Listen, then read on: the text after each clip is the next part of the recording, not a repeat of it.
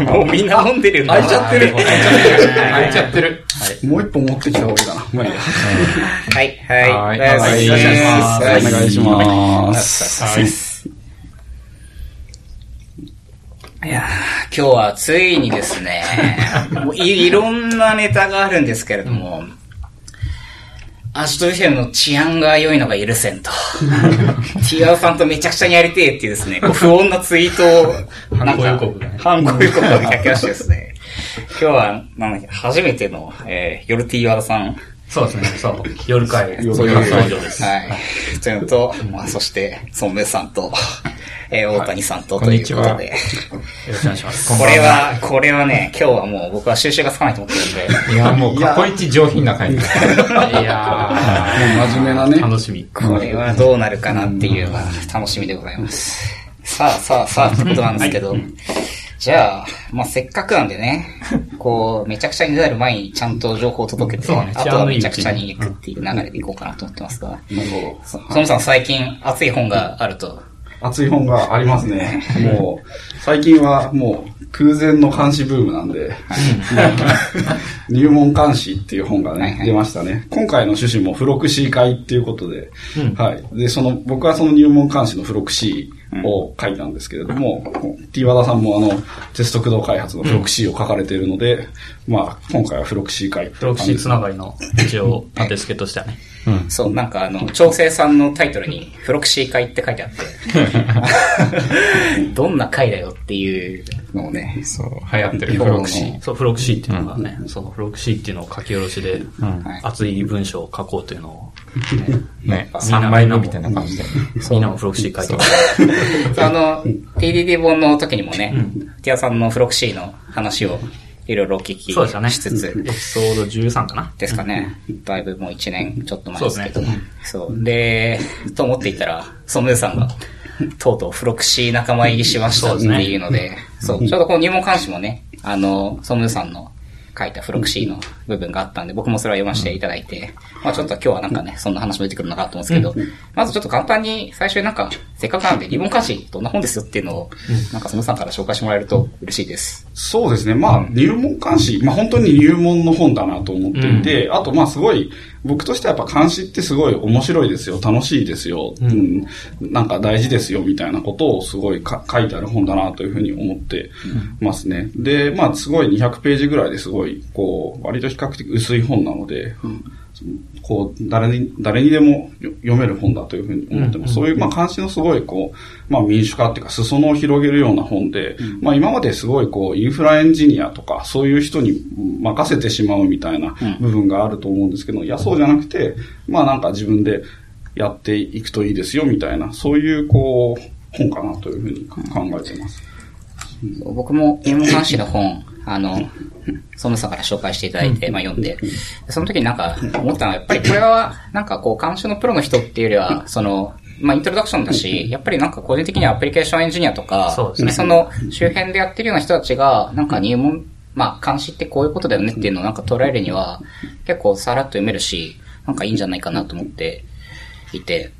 そうですね。なんか僕としても結構ど、あの、アプリケーション開発寄りのエンジニアから、まあ、どんどんインフラに潜っていってスキルセットを開拓してきた部分っていうのがあるので、まあ、だから逆にすごい、まあ、こう、サーバーサイドのエンジニアとかがちゃんと監視とかそういったことに自覚的になることのメリットってすごく感じてたし、それで、まあ今巻かれるっていうサービスもやってることもあるので、まあそういったところをもっとこうみんなに知ってもらいたいなってのは思ったりはしてたんですよね。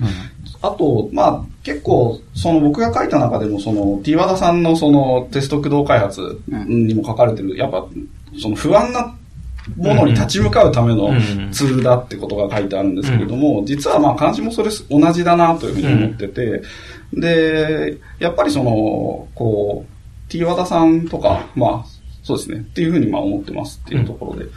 やっぱりなんかテストコード書くのってすごい当たり前になったと思うんですよね。だいぶだいぶ当たり前で、もうそれがないと開発できないでしょっていう、そういうのがもうすごい常識になったと思うんですけど、実は監視もそうで、監視があるからこそ、ちゃんとそのシステムを維持できるんですよとか、継続的に改善ができるんですよっていうところは、まあもっとその、こう、なんていうか言っていきたいなっていうふうにこう思ってますし、その、まあ、思ってますっていうところですね。それは、フロクシーの6の1の話ですね。6の1。6の1何の章ですか？テスト駆動開発と監視って書いてある。あねはいはいそう、か絡ませてもらったとね、そうそうそう。だからなんか、実はやっぱりその、こう、テスト書くのも実は慣れてくると楽しくなってくる部分もあるじゃないですか。っていう、そう、昔はテスターがなんかテストするものとか、なんかそういうのだったのが、実はもっとこう洗練されてそういうのになってきたみたいに、監視も実は作ったり、その、していくと実は楽しいよっていうところはすごいあると思ってて、まあなんかそういうところで、まあやっぱりその T 和田さんがテストにおいて果たされた功績ってすごい大きいなっていうふうに思ってるんですよね。なのでやっぱ監視もそういうふうにこうムーブメントをもっと起こしていかないといけないと思ってて、まあだからそれが、お俺が T 和田になることなんですけど、ツイートはそういう、いやなんか、そう、昨そういう文脈で。昨日の夜でしたっけはい昨日夜になんかツイートを見まして、はい。あの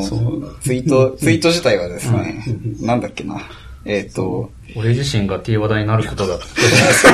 社内エントリー意味わかんない。まあ意味わかんないね。社内エントリー。これはあれですか？で伝道師的な。あ、そうですね。そうそう。それで、そう、監視の裾野を広げていくことによって、まあ、行きたいなっていうのと、まあ、そうですね。まあ、それがまあ、まあ、彼のビジネス的にも、まあ、それは嬉しいことだなって思あ、うっていうそうですねことですね。回り回って。はい。うん、確かに。うん、そうだよな。そう。入門監視、僕も、あの、ご継続いただいて読んだんですけど、あのね、まず読みやすかった。読みやすかったっていうのが全体のボリュームが、あの、ほどほどの、あの、わかる人にはね、リーダブルコードぐらいの厚さって言えばいいんですかね。ああ、そうですね。うん。大体多分200ページぐらいだと思うんだけど、で、えーっと、印象としては、なんていうか、広く浅く書いてある本みたいな感じで、で、なんか、例えば、僕も含めてアプリケーションのプログラマーって、監視って、あの、監視っていう一つの一塊のなんか複雑なものとして捉えてるけど、それをもうちょっと分解して、監視っていうのはこういう要素があって、で、今では、えっ、と、ま、まず監視には要素があって、かつ監視対象にも、なんか、フロントエンドからバックエンドからインフラからいろんなレイヤーがあって、だから、なんていうかな、立体的に監視っていう世界を、あの、なんか、複雑なものとして捉えていた人がもうちょっと分解して捉えられて、かつ個別のものに対しては、もうちょっと、えー深く知っていくには次の本に向かっていくみたいな、なんか、だから、書いてますね俯瞰の視点が得られる本みたいな感じ。うん。っていうのがすごく良かった。だってデータベースサーバーの説とかすひどいですよ。2ページで終わってる。2ページじゃない。1ページと5行ぐらいで終わってる。で、ね、実践ハイパフォーマンス MySQL を見ろ、みたいな。書いてあって。正しまさに正しく、ね入門。入門の本だかあ、ら、正しく入門です。そうね、なんか、ほら、そのタイトルに入門とつけるか否か問題みたいなのあって、これも現状のタイトルはプラクティカルモニタリングなんだけど、うん。でもこれって実は多分、書籍の署名としては入門監視って本当に正しくって、監視っていう概念に対する、そのいい入門とか、あるいは再入門、その、書籍の中でナギオスがすごく、すごくというか、そうなんですよ。ちょいお前のことだ。ちょいちょいディスられてる。そう。なんかこの本、途中途中、ちょっとずつ、その著者の方が毒づくというか、ネタを挟むのが面白いですよね。でもそれって実際にその認識をアップデートするための本にもなってて、監視ってなんか、投げ押すみたいなの入れて、で、あの、やるやつみたいな認識のところからあんま変わってない人に対して、それ現代の、その、例えばインフラに対する監監視ってもう、例えばもうクラウド、その後クラウドの時代になって、さらにクラウドネイティブとかのマイクロサービスの時代になると、もう全然やることを起点変わってきますよっていう認識をアップデートして地図を更新しなきゃいけないでしょ。で、それってなかなか難しかったりするんだけど、それがあの短いページ数でできる本になってるっていうのは、うまいな。あ本としてよくできてるなと思って。そうですね。ナギオスは結構、多分海外ではまだまだかなり使われてるんだろうなっていう感じがすごいありますよね。根強いナギオス信仰っていうか、なんか、こう、多分、こう、それこそライリーの本とか読むとちょいちょい出てきますからね。それこそエフェクティブデブオプスとかも、そのなんか、こう、あれ結構新しい本のはずなのに、そうそう割とその、こう、一番あの本の面白かったところの一つに、そのコミュニケーションの使い分けのところで、そのコミュニケーションの使い分けで、多分その即時性と、多分どれぐらいブロード広報性があるかとか、受け手の負担があるかとか、情報量がどれぐらいかみたいな、その、それに応じて、そのコミュニケーションの、どのコミュニケーションツールを使うかを、あの、使い分けをするべきだって書いてあるんですけど、その中に、まあ、こう、まあ、メールとか、チャットツールとか、その中にナギオスアラートっていうのがあって、コミュニケーションツールとしての。そそこだけ、そうそう、ナギオスがあるんだって思って。で、ナギオスは、アラートはそう、なんか受け手の負担は重いみたいなことが、として書いてあって。なんか、うん、こう、そう、ナギオスまだまだすごい使われてんだなって。いう。うん。アラートもね、なんか今日もちょうど、あの、うちの管理画面からアラートが飛んできて、で、なんかこう、この、このデータおかしいみたいなアラートが来たんですけど、で、うちはその、アプリケーションモニタリングがニューレリックを使っていて、で、あれ、アラート飛んでくると、その、アクノレッジ、なんか自分これ見るわ、つって、お管理画面上でボタンを押すと、その、僕が担当ですみたいなのが見えるようになって通知も飛んで、みたいな、そのなんか、アラートプラス対応と、あとアプリ、実際何起きたかみたいな例外の通知とかも見れて、みたいなのは、僕が、やっぱニューレイクを使っ、チームに入れた時からやっぱフローがすごい変わって、なんかその、なんだろう、かただ通知するだけのものから、なんかその、フローを変えるものとか、もうちょっと、なんか、デバッグとかプロファイリングみたいな世界まで、なんか入れるようになったのは、なんかすごい、こう、変わったんですよね、進め方が。だから、単、監視単体っていうよりは、なんか、普通にその、なんていうんですか、開発プロセスの一一部分の中に、なんかそれが入ってきてるみたいなのが、結構肌感としてあって、そう、フィードバックサイクルうん。だよね、あれは。うん。あとなんかやっぱり、その、まあ本でも書いてるんですけど、やっぱり、こう、アプリケーション分かってる人の方が監視できるとか、まあちゃんとその監視容易性を整えるみたいなあーでもところわかるそれ。があって、うん。なんか最近その、結構、まあ採用面接とか、まあなんか、すこう、まあ普通の普段の、こう、開発の中でも、まあ、そのマイクロサービスとかそういう話を例えばしたときに、こう、じゃあ、認証のためのレイヤーとか、認証のためのマイクロサービスを作るとしますと、じゃあこれの監視をどうしますかみたいな、そういうのを聞くときに、なんかまあ、それの死活監視をします、プロセス監視をします。で、結構止まっちゃう人が多いんですよ。でも、実はそうじゃなくて、じゃあじ、どれぐらい認証に成功したか、認証に失敗したかみたいな、そういうメトリックをと取れるようにしておいた方がいいし、うんなんかそう、そういう、やっぱりその、実はそのアプリケーションを作るときにも、そこも含めて、その、設計するっていうのが、こう、実は必要だなって思う。そうなんですよね。フラクトの時にすごい思ったけど、フラクト時代に。当時、なんか普通にアラート飛んで、インフラ担当みたいな人が、まあ若干いて、境界は曖昧だったけど、なんだけど結局なんか自分が書いたアプリケーションに大体関わるから、例えば CPU が跳ねたとか。ね。だから大体最終的にアプリケーションエンジニアなんかやるんですよね。そう。だから何かやるんだったら人で返さずに自分で、そうやった方がいい、興味持って返した方がいいよねっていうのはあって、今の僕らのチームは最初から監視ツール入れて、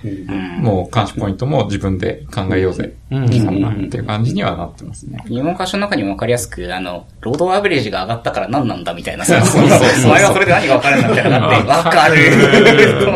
る。だって CPU が2のロードアベ、サーバーのロードアベレージと8のサーバーのロードアベレージは全然違うし、バッチサーバーとね、ウェブサービスの、ウェブサーバーのロードアベレージも全然性格違うし。ロードアベレージはもうなんかな、それこそ Linux からもなくしちゃおうかみたいな、開発者もそういう、割とか、まあ、過激な人の方だと思うんですけど、もうそういうことを言う人もいるみたいですね。間違った認識を与えやすい。そうですね。あで、しかも監視ツールを、その乗り換えるときに、大体乗り換えて前監視してた項目が、新しいツールで測れるかどうかって結構移行のポイントだったりするじゃないですか。でも、いるこれみたいな議論もあって、うん。ロードアベレージは、ニューレリックとかは確か、あ、一応出るかな。なんかいろいろ出ないのがあったんだけど、まあいいんじゃないの？みたいな感じで入れて、まあ、なんとなく動いてるっぽいですね。うん。やっぱりなんかそう、メトリック、だんだん、しなんか取れる情報は取っておけっていう話は結構昔からあるけど、やっぱそのテストコード肥大問題と同じで、やっぱりなんか減らしたくなる時はすごい、うん。うんあるよねっていう。あとはなんかグラフでなんか端っこの方にあってもいいけど、うんまあそれにアラート仕込むかっていうとまた別だし。うんうんそう、アラートを仕込まないメトリックスみたいなのに意味があるかみたいな。あ、それはたまにある。そう。それはあるんじゃないのかな。そうなんですよ。これなんか、アラートを飛ばすためでしょ。って思ってると、余分なものめっちゃ取ってるねっていう風に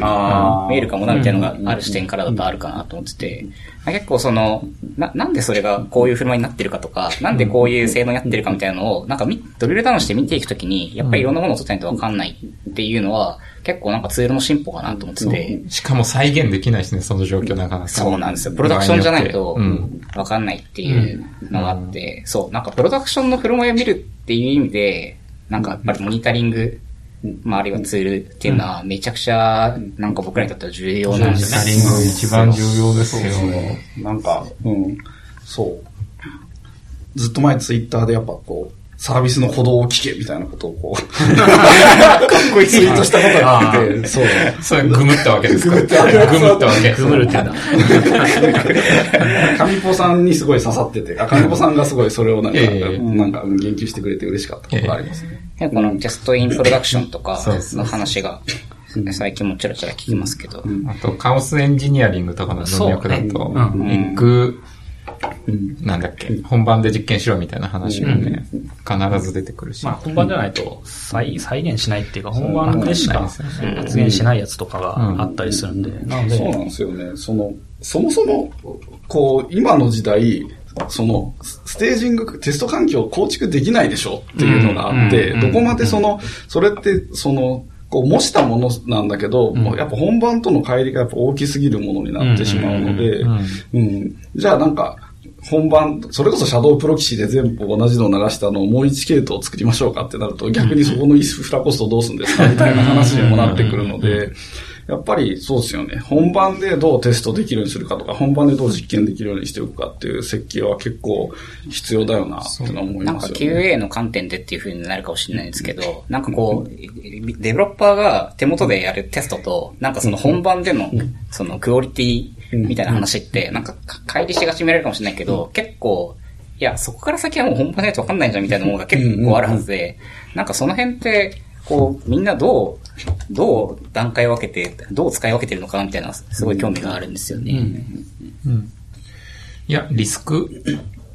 管理じゃない。うん。うん、本番でなんか実験しにくいようなものはやっぱ事前に実験しないといけないし、かといって本番の環境を当然整えるのは、無理とは言わないけど、コストがかかるから、それってなんかどこまでコストかけて事前に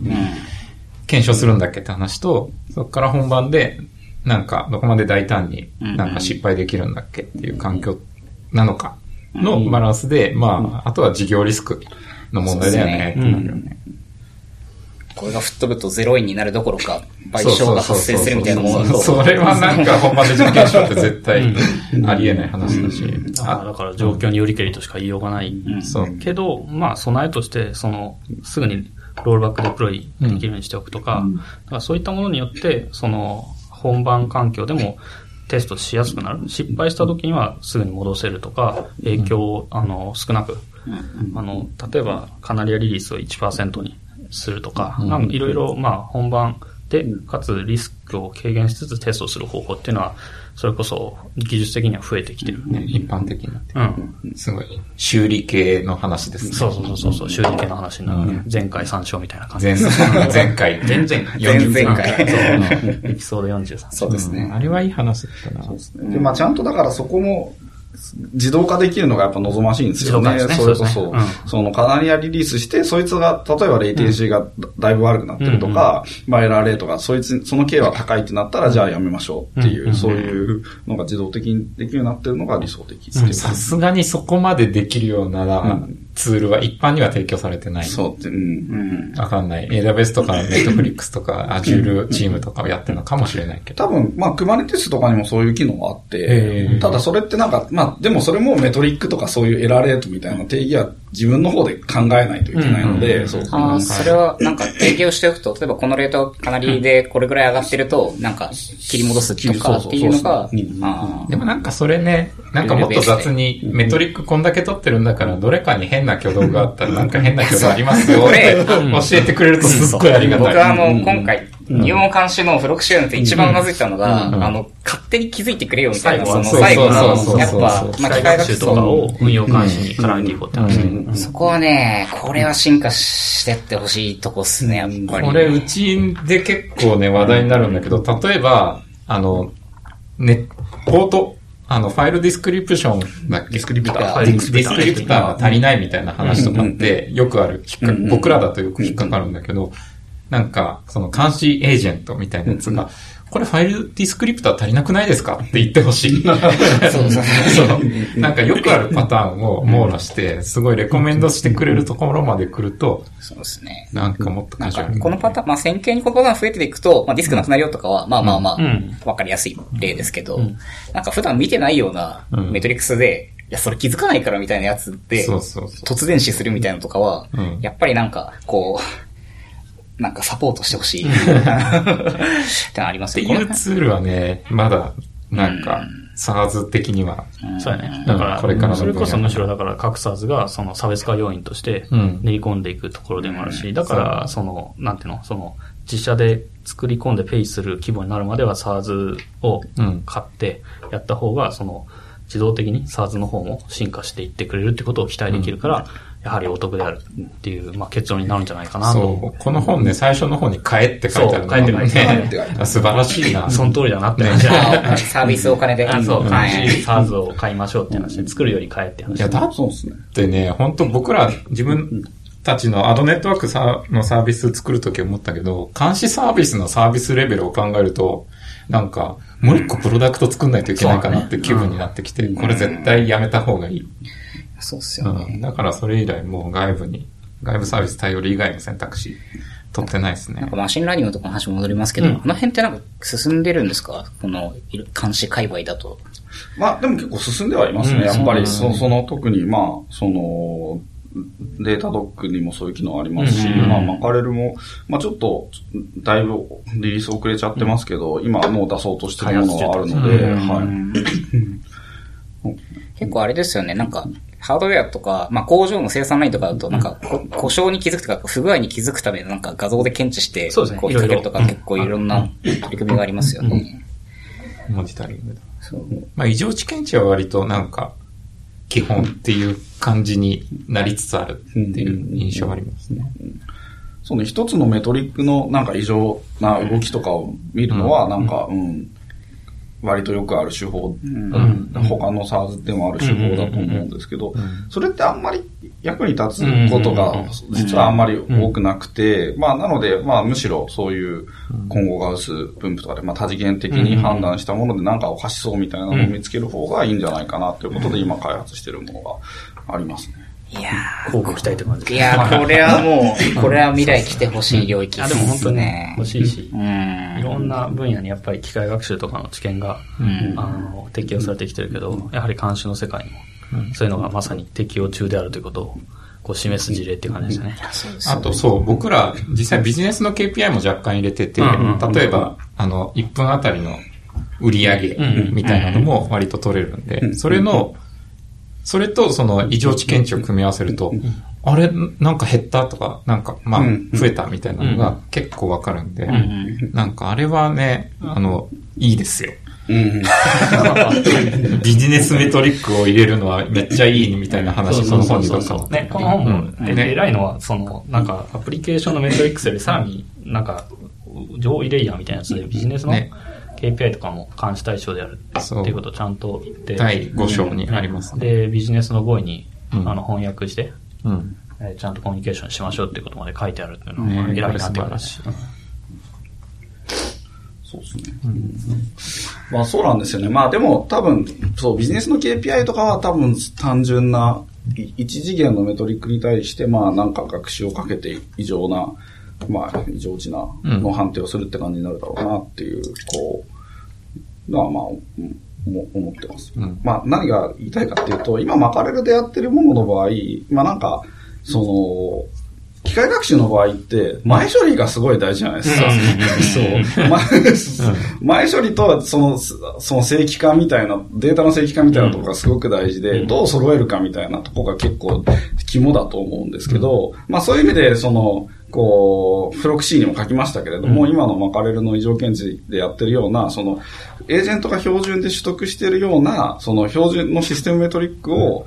こう、まあ、こう、異常検知の、その、まあ、こう、源として、元として使うっていうのは、なんか、そういう、なんていうか、前処理だったりとか、そのデータの、こう、ある程度、こう、統一的に取れてるみたいなところに対して寄与している部分があるんですよね。うん。なので、なんかそう、あらゆるメトリックに対していい感じに条件値みたいなところは、いやまあ、まあもうさすがにねもう少し先の夢だなっていうふうには思ってます。うん。でもビジネスの KPI って結構整理されてる場合が多くて、まあ逆に整理してなかったらぜひしてほしいし。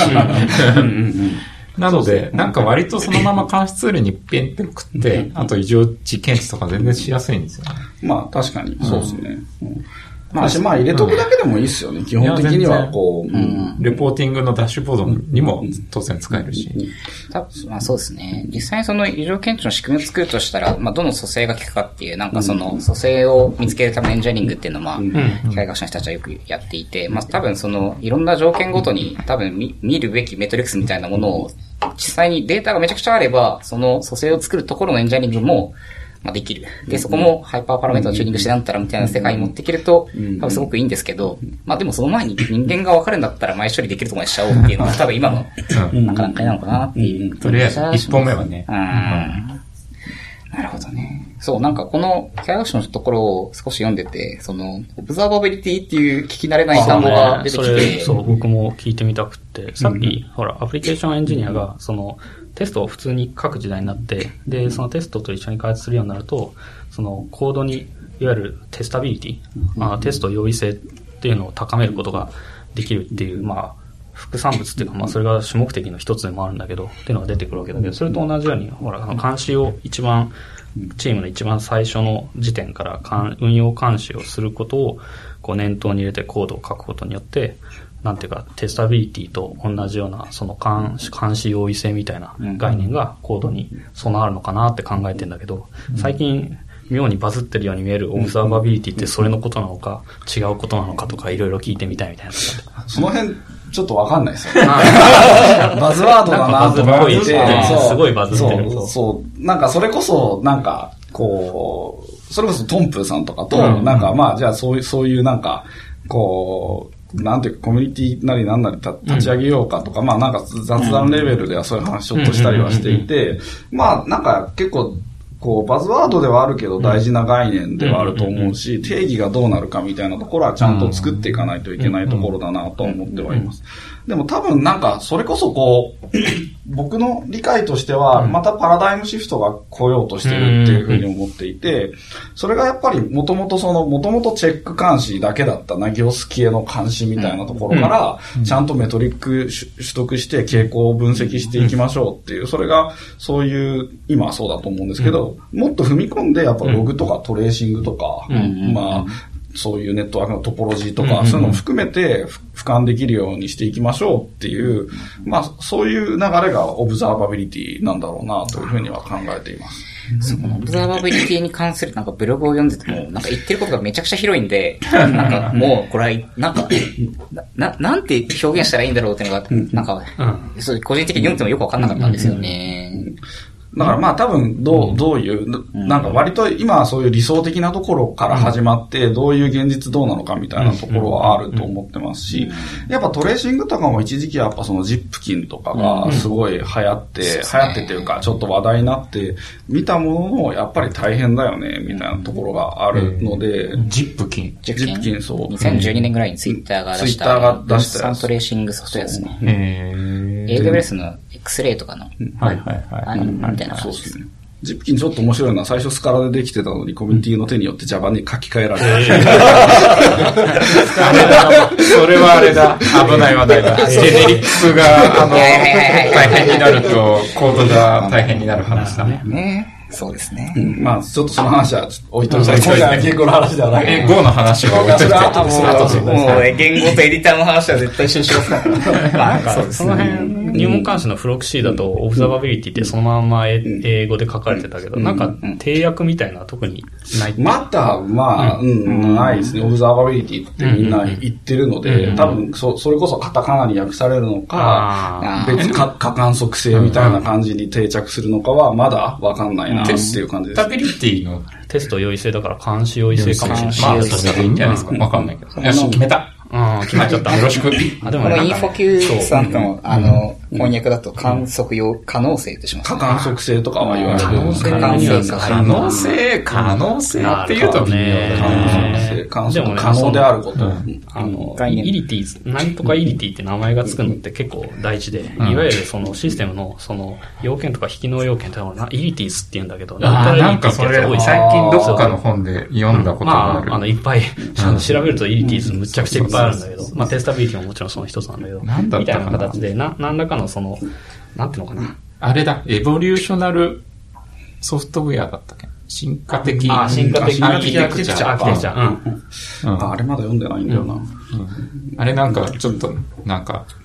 クソと思って現状で読もうと思って読んで、半分ぐらいまで読んで、頑張りました。半分で。でもそういった、そのなんか、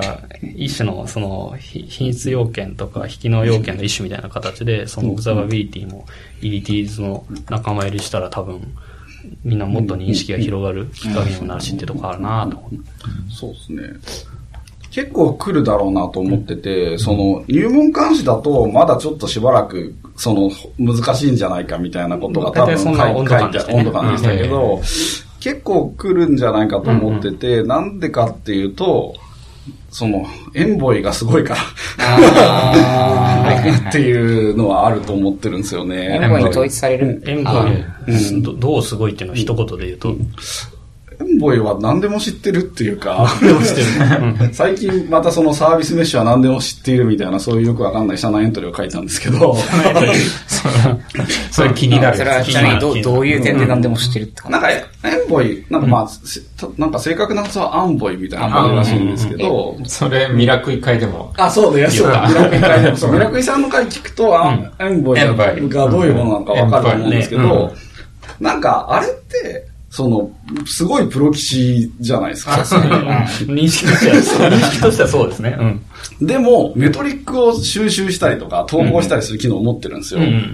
で、な、なんでそんなん、そんなん持ってるの、ファットすぎるでしょってすごい思ってたんですけど、実はそんなことなくて、全部の通信をそういうエンボイ通してやる世界観になると、そういうやっぱマイクロサービス間の呼び出しとか、そのなんかそれぞれのその、まあ、こう、エラーレートとか、レイテンシーとか、そういうのって、その、全部、エンボイが知知ってることになるんですよで、ね。オブザーバブルになるわけですそう、オブザーバブルになるんです。なので、すごくこう、そういう、お そう、オブザーバブル。オブザーバブルそうそう、オブバオブザーバビリティを整えるのが、すごいこう、エンボイの登場によってやりやすくなってきてるなっていうのは思っていて、だからデータの、まあ、いわゆる、まあ、さっきの言葉を借りると、前処理をしてくれる元は、あまあ、エンボイになっていて、なんでその、エンボイからデータが発生するし、どれくらい使ったかもわかるし、どこから何に使ったかもわかるようになるから、そこを中心に上のサービスレイヤーを作っていくと、なんと、びっくり、もっとモニタリングがしやすくなって、みたいなものが、エンボイってあんま使ったことないんですけど、あれって、なんか中央のそのコントローラーみたいなサービスもエンボイのフレームワークの中で提供するんですか？それともそれはまた別にそそれは別に作。るっていう、それはなんかサービスメッシュっていう概念の中だと、うん。そのこう、エンボイはデータプレーンっていうところに相当するもので、コントロールプレーンっていうまあ別概念があって、まあそこがそういう集約したデータとかを持ったりとか、そういう、まあエンボイに対して、まあ指令を出す出したりとか、うん。そういうのをするような役割だというふうに、なんか、うん、認識をしています。はいなのでまあ、だからイスティオみたいなのはそういうフレームワークで、まあそのデータプレーンとしては、あの、エンボイを使っていてっていう、そういう形ですね。そう、サービスメッシュのそのコントロールとか監視とかも結構ね、SARS 方面は近年出してきてるから。そうですねうん。でもまあ、エンボイ2016年ですからね。出てきたのフィルターが。ズコンで聞いた、そうですね。いや、最近じゃないですか、2016年。いや、だから最近、うんそう、最近でこんなに普及してるのは結構どっかとかに負けない勢いで普及してるなっていう。じゃあ、ゲームチェンジャーなんだ。そう、そう、ゲームチェンジャーだと僕は思ってます。ね、うちはエンボイ使ってるないでしょうね。ないですね私なんかまあ、サービスメッシュ、まあ、ゆくえさんの回でもサービスメッシュの話しましたけど、まあ、サービスメッシュで今やってるところ、多分、日本の会社でもまだまだ少ないけど、そんなんなんかこの、ウェブ業界やられるサイト、なんかクックパッドさんがやると、なんか広がるっていう、こう、謎の、いや、最近はあれですよ。メルカリさんですよ。あれかさんがやると広がる。わかんないけど。すごいなんか、こう、いろんな人たち上げまくってますけど、まあね。いや、でもマイクロサービスのね、あの、その境界の切り方すげえ難しいなって思うんで、うん各社なんか工夫があればすげえ知りたいですね。はいですうね。ん。まあでも、ドッカーも2013年ですよね。うんその出てきそうでて、ドットクラウド社が出して、2013年の末ぐらいですよね。うん。で、多分2014、15とかに本番投入する人は物好きだと思われていて、っていう、だから、エンボイはもうそれより早くみんな割と使ってる感じはうんありますよね。それこそ去年のビルダーズコンでもその、あの作者の方もいらっしゃってたし、それクックパッドの小野さんが、そう、こう、すごい、もう、こう、プロダクションでバリバリ使ってますみたいな事例を話してて、いや、すごいなっていう。いや、でもなんか、年々、なんか、乗り換えやすくなったっていうか、うんうん。もうパッと乗れるようになったなっていう感覚が個人的にはあるかな。うん。だなんかね、そのままそのアプリケーション、エンボイに載せるアプリケーションはそんなに意識しなくても、その取れるメトリックが増えるっていう、なんかタッチャブルなところが、その、なんていうかな、後腐れがないアーキテクチャになってて、いざとなれば別にとても捨てれるし。うんそうそうそうそうそうそう。ね、だから、コードレベルでの依存性もほとんどないし。あとそういうミドルウェアの、まあミドルウェアっていうか、基盤の導入も結構かなりリリースみたいに、ん。あー一部分だけで動かして、うん。まあ小さいサービスで動かすのか、それとも大きいサービスの1%で動かすのかっていうのは別だけど、これは、クラウドコンピューティングの進化なんですかね。なんかう、んいろんなその、アプリケーション切り替えて、まあ、ロードバランシングして別のサーバーに受けるとかは、まあ、前からやってたとしても、なんかその、構成自体を変えるとか、ミドルウェアを足すとか、なんかあるいは、あれ、新しいデーモン足して、なんかこう、トライするみたいなのって、なんか、多分今ほどやりやすくはなかったはずで、なんかこれがいろんなものの進化を加速してる感はやっぱり、ここ10なんか年そうそれは本当そう。それがやっぱりクラウドが一番破壊的な技術だった。クラウドっていうか仮想サーバうん、ーとかかな。やっぱりその、もうマイクロサービスっていうか、だったりとか、そのクラウドがベンダーが出してきているそのサービス、それこそコンポーネントみたいなものって、なんかそういうのを組み合わせて使うのが実はもうさ、ソフトウェアアーキテクトとしての技術になってきてるなと思ってうんいて、それこそ昔はその、そういうの、なんかライブラリを切りましょう、モジュールを切りましょうみたいな感じで、そう。プロセスの中の構中の造にそうでてって話だったけでど。、こう、それをまあ、ジェムに上げたり、シーパうんモジュールに上げたりとかしてたんですけど、それがまあ、だんだん、その、それと同じような感覚で、その、マイクロサービスを作るみたいな、だったり、それを利用するみたいな時代になってきてるなと思っていて、やっぱアーキテクトとしてやっぱ頭を切り替えないといけないんだろうなってのを僕は常々思ってます。そう、これなんか、最近、いろん、なんかさ、ああと思ったのが、いろんな人に話すのが、その、まあ、今ちょうど評価家の時間でいろんなその人のアウトプット聞いてるんですけど、なんか例えばバッジを新しく作りたいってやるときに、で、AWS で動いてますみたいな。なったら、なんかもう立てる環境なんて自由じゃないですか。なんか ECS だろうが、ファーケットだろうが、まあ EC2 でやろうが、ランダでやろうが、なんでもよくて、なんかもう自己保有自由だし、任意のランタイムを自分で用意して動かすことなんてめちゃくちゃ簡単にできると。なんだけど、なんかそういう選択肢が今まで、なんか持てなかった。あるいはなんか権限がなくて使えなかったみたいな人たちって、基本的にそういう発想がないから、なんか、今までのランタイム上で、こういう環境下で、こういう制約でしか動かせませんっていうなんか発想になりがちだということになんか最近気づいて、その、そこの差って結構大きくて、一個のチームの中で、同じチームでエンジニアリングやってても、その、使使える手段の自由度みたいなものを、なんか、今のチームの環境でどれくらい自由なのかっていうのが、例えば、その、例えば AWS、例えば GCP 乗った時に、なんかすごく自由になるし、まあコンテナ上で動かすってなったらそもそも選択肢なんてめちゃくちゃあるから、ってなった時に、なんかその、た、例えばその、どんなメトリックスを釣りかして、どんな安定性を出して、どうやって定期的に実行して、どうやってリトライして、どうやってデータ取り込んで、なんちゃらかんちゃらっていうような事案を、いろんな環境で実行できるようにな、なり、いろんなデータ取り、取りやすくなったっていうのは、なんかこう、なんだろう、アーキテクトだけじゃなくて結構ふ、い、なんだろう、普通に日々ソフトエンジニアとして何かをタスクする人たちも、し、なんか知、知ってないと、一般教養になってほしい一みたいな。般なってる教育になんかなりつつあるみたいなのをうん、なんかすごい感じて、この特に1年くらいで。だって1年目のエンジニアに対して、え、なんで今までのバッチサーバーに載せたの、う。そういったで、評評価会そうそうそうそう。するするする。怖えなって思った。でもしますよね。うんそう。え、なんでそこで作ろうと思ったのとか。そうそうそう。1ジョブ1インスタンスでいいじゃんみたいなのとか。うんうんインスタンスだとしても。そう。特性もわかりやすいし、うん他のジョブの副作用を受けないし。そうよね。うん。だからその辺の、なんか、センス、センスって言うとあれだけど、センスじゃなくて、それを、その、なんていうのかな、形式値化して、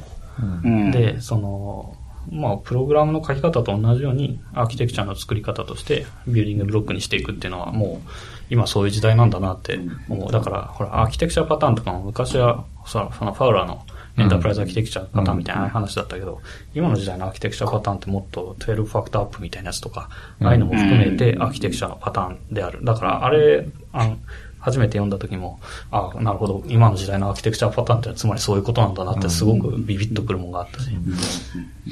12ファクターアップとかね、うん。なんか、12ファクターアップっていう名前がいいですよね。そうそうそうそうああいうの言えるのうまいなと思っそうて。結局、名前が大事みたいなそれはのありますよね。今一生懸命ググってるから。いや、前、前見たこといやいや、あの、はいまあすごく有名な選手そう、12全部言えないけど、別に、環境変数ぐらいしか、スパッと出てこないけど。コードベース依存関係設定ばっかりの前に。はい。そうそう。あ、破棄容易性とかもすこげえあるね。れ、ヘロクの、あれね、ヘロクですアーキテクトが書いた文章なんだけど。アダムさん。うん。これね、すごくわかりやすくていいんですよ。 disposability。よかった、とても。そう。 concurrency process。これ何年？これはすごい前だよね。結構前なんだよ前のことだと思うな。 start date 2017年って書いてある。初めてできたのもまあまあ前の気まあ、がして。10年前行ってないかな。GitHub の、うん。ソースコードってあるよ。で言うと、8 years ago ですね。すげえ、703コミット。8これで。確かに。じゃあ本当に2011年とか、その後ぐらいで、ショーノートに貼ってきますけど、github.com スラッシュヘロクスラッシュ12 factor のリポジトリにスターが2000個ついていて、700コミットあります。そう、あれ読んだ時はすごい、ん。あの、嘘つけと衝撃が大きかった。うん。あの、あヘロクの中はもうここまで行ってるんだっていうか、こう言語化できるところまで行ってるんだなと思って。そうですね。ヘロクを作ろうと思ったら、そもそも、各々のアプリケーションを分離させる環境を作らなきゃいけないから、じゃあその上でどんなアプリがどういう心で動くといいのか。って。そう、ヘロクは、すごかったっすよね。だ、だ、だからなんか、結構、うん。だから、ドッカーとかより前ですよね。だから。前です全然前、全全然然前2007年とか。うんだだからそうそう、ビルドバックパックとか作ってたもん。ビルドパックですね。そのパールのアプリケーションをこう、ヘロクにデプロイするためにパールのビルドパックとかをこう、メンテナンスしたりみたいなのをしてて。で、それでその、こう、ドットクラウド社って宮川さんが一時期いて、ドットクラウドにはパールのアプリケーションをデフォルトで動かせるぞみたいなのがあって、そう、なんか、ドットクラウドを使ってたら、ドットクラウド、なんか、ドッカーになって。な。なんか、歴史だ。そう、なんか、懐かしいちょっと昔話になっちゃったけど。いや、そう、確かに。ヘロクの時代から、てかヘロクが出たのからまだ、言うて2019だから、まあ12 12年。か。江戸が一周しいや、た結構、あーめちゃくちゃ、結構だけど。うん。12年前にヘロク作れるかっていうと。あ結構最近思うんだけど、例えば、あの、GitHub いいサービスじゃないですか。うん。GitHub 出る前に自分たち GitHub 作れたかもなとか、例えば思うことってありますか？で、まあ GitHub は辛いかもしれないけど、例えばなんだろう。なんだろう。目立ったサービスで。インスタグラムとか。まあ、例えば。インスタグラムもそうだし、最近だとなんだろうな、使ってるの。ツイッターとかもね、あとはスカ、あ、スラック、スラック。スラック。スラックはね、スラックが出る手前でスラック作れたかっていうと、なんか作れるたような気もするし、そうでもないような気もするしっていうところがなんか、常にワンチャン狙うエンジニアとしてなるでもなんか、その、あの、この話、まあ、まああ、あの、ヌーラボさんのタイプトークとかは、実はスラックとほぼ同時期に出してるんですよね。だからチャットツール。チャットツール。そう。だから結構割と狙って作った製品だし、タイプトークもすごいいい製品だと思ってるんですけど、うん。結構なんか多分タイプトークとしてやられた感すごいあるんだろうなっていう。だってそれこそヒップチャットが一番いいって言われてた時代ですからね、そそう。のですね。頃は。2013年とか、ヒップチャット使ってた。うん。ヒップチャットは割とイノベーションでしたよね、当時は。ヒップチャットとあと、うん。なんだっけ、あの、チャットツール、スカイプじゃなくて。あ、の、DHH がやってたあ系。ベースキャンプじゃなくて。ベースキャンプ、ベースキャンプ方面もチャットツールあったんだけど、うん。チャットツールやめるっていう時期で、あ、そうなんですね。そう。あったんですね。うんあったあった。うん、2014年とか、うん。まあ、あとチャットワークが頑張ってた時期。そう、これもな、またなんかスラックが普及したら、今度なんかオペレーションもスラックでいいじゃんみたいな感じで、スラック系のツールがバンバン出てきてみたいな、うん。チャットオプスが流行ってと。か、チャットオプスとかもね、言葉出てきたトオプスでもほどほどにした方がいいよな。だって、ああれ、なんかね、うん劣化したターミナルでしかないから。そうそうそうそう。結局、ちゃんと覚えんじゃ ん。なんかログインしないでいいぐらい。ログインしようぜって感じで。うんあとね、 Slack、ちょくちょく落ちるんで、言うても。うん。うん、そこまでのサービスレベル要求できない、うんうんうん、かなとかあるからね。なんか、アラートメールとかを、アラートメールじゃなくて、 Slackに送ればいいじゃんって、なんか、誰かが最初言い始めて、うんやり始めたら、なんかみんな便利でそっちを便利になったみたいなのがあって、うんなんか僕はなんか割とカタクナに、いやいや、メールでしょ、アラートだとか言ってたんですけど、なんかさアラートチャンネルができて、そこ見たら、これちょっと全然いいなと思って、なんかね、価値観って変わるんだなっていや、基本はいい。基本はめっちゃいい。うん。 acknowledge とかも Slack上でそうなんですよ。結構できたりするね。そうだよね。そうそう。なんか、そこはなんかチャットじゃないでしょって感じはちょっとあったよね。なんか、であも、ったんだ。へえ、いや、うんやっぱなんか、メールとか、それこそなんか、多分、こう、それこそまあ僕は違うけど、やっぱまあガガラケー、うん。それ用のガラケーを持ってそこにやっぱりこう、SNS なんか S をで。送るとか、なんかそういう、うんページャーデューティーとか。一昔前の。そういう個人アラーティングにっ、てそそうそうそう、依存した何かにやっぱ通知が送れないと、みたいな、うん、ところはちょっとこう、でも実はそのスSlackの方が、チームの即応性が高いっていう、その、んそうですね。そこに実は全て、全てをっていうかかなりのところを任せちゃっても実は結構いけるっていう。誰かがね、反応することもできるし、しかも、あれなんでね、その URL 持ってるっていうの結構、いや、でかいです大ね。事うん。そうなんですよ。そうなんか、前々回でその repair の話を参加しましたけど、なんか僕らの repair の起点が Slackになっていて、まあその人間が対応する起点は。なんでみんな、みんなそこで、おやおやって言って、僕僕らで言うとなんかインシデントチャンネルっていうのがあって、うん。いや、本当にやばいやつはそこにうん。やると、ほぼ全員に通知が飛んでみたいなことをやってますね。ああ、これあれだ。本にも書いてますね。アラウトにメールを使うのはやめようって書いてそうます。そうそうそうそう。いや、もうね、いい。やっぱりね、ちゃんと、いや、現代に即した。そうなんですね。だから、やっぱりモダンな本になってるんですよね。確かにそうなんですよな。ねアラートを削除し、チューニングしようとかもね、次の一歩の話話だもんね。ね、アラートばっかりバンバン飛んでくるとみんな、あの、無視するようになってしまったり。ねオンコール。ああ、古き良きオンコール。オンコールね。ほとんどもうオンコールやってないかな。うん。うん、怒る、いや、なんか、そう、ね、しなんか難しいっすよね、ちゃんと。うんじゃあその、会社としての投資判断もあると思うし、うんうんうん大きい会社だとそれこそなんか太陽を追いかけるみたいなことができるかもしれないけど、まあそんなこと普通にドメスティックな企業では無理なので、みたいな、そういう。うんあ、そうそう。あ、そう、今日なんか一個話そうと思ってたの忘れてた。あの、なんか、その、ちょうどその付録 C に書いてあったんですけど、あの、えっ、と、入門監視の、あの、あの、加藤さんのあの、監視とは、なんか継続的なテストっていう、そう、まあ、この、これ、これを、はい。これはなんかやっぱりうん、こう、こう、現代に伝えたいうんうんうんと言いつつ、このブログは実は2010年だっていうのもまた、これがまた二重にいい話で。っていう2010年にこれは思わなかったな、さすでもがに。これ別に加藤さん多分なんか何の気なしに書いた言葉なんですけど、なんか多分いろんな人にこう刺さってしまってっていう。だってこれもそもそも多分その空論ログっていうそういうスクリプトの紹介のためのエントリーだから、そう。まあ紹介のためのエントリーって言うと言い過ぎなんですけ和ど。子さん、会ったこと、うん。話したことないんだけど、なんか上級プログラマーで、まあ上級プロ、有名まあなんか、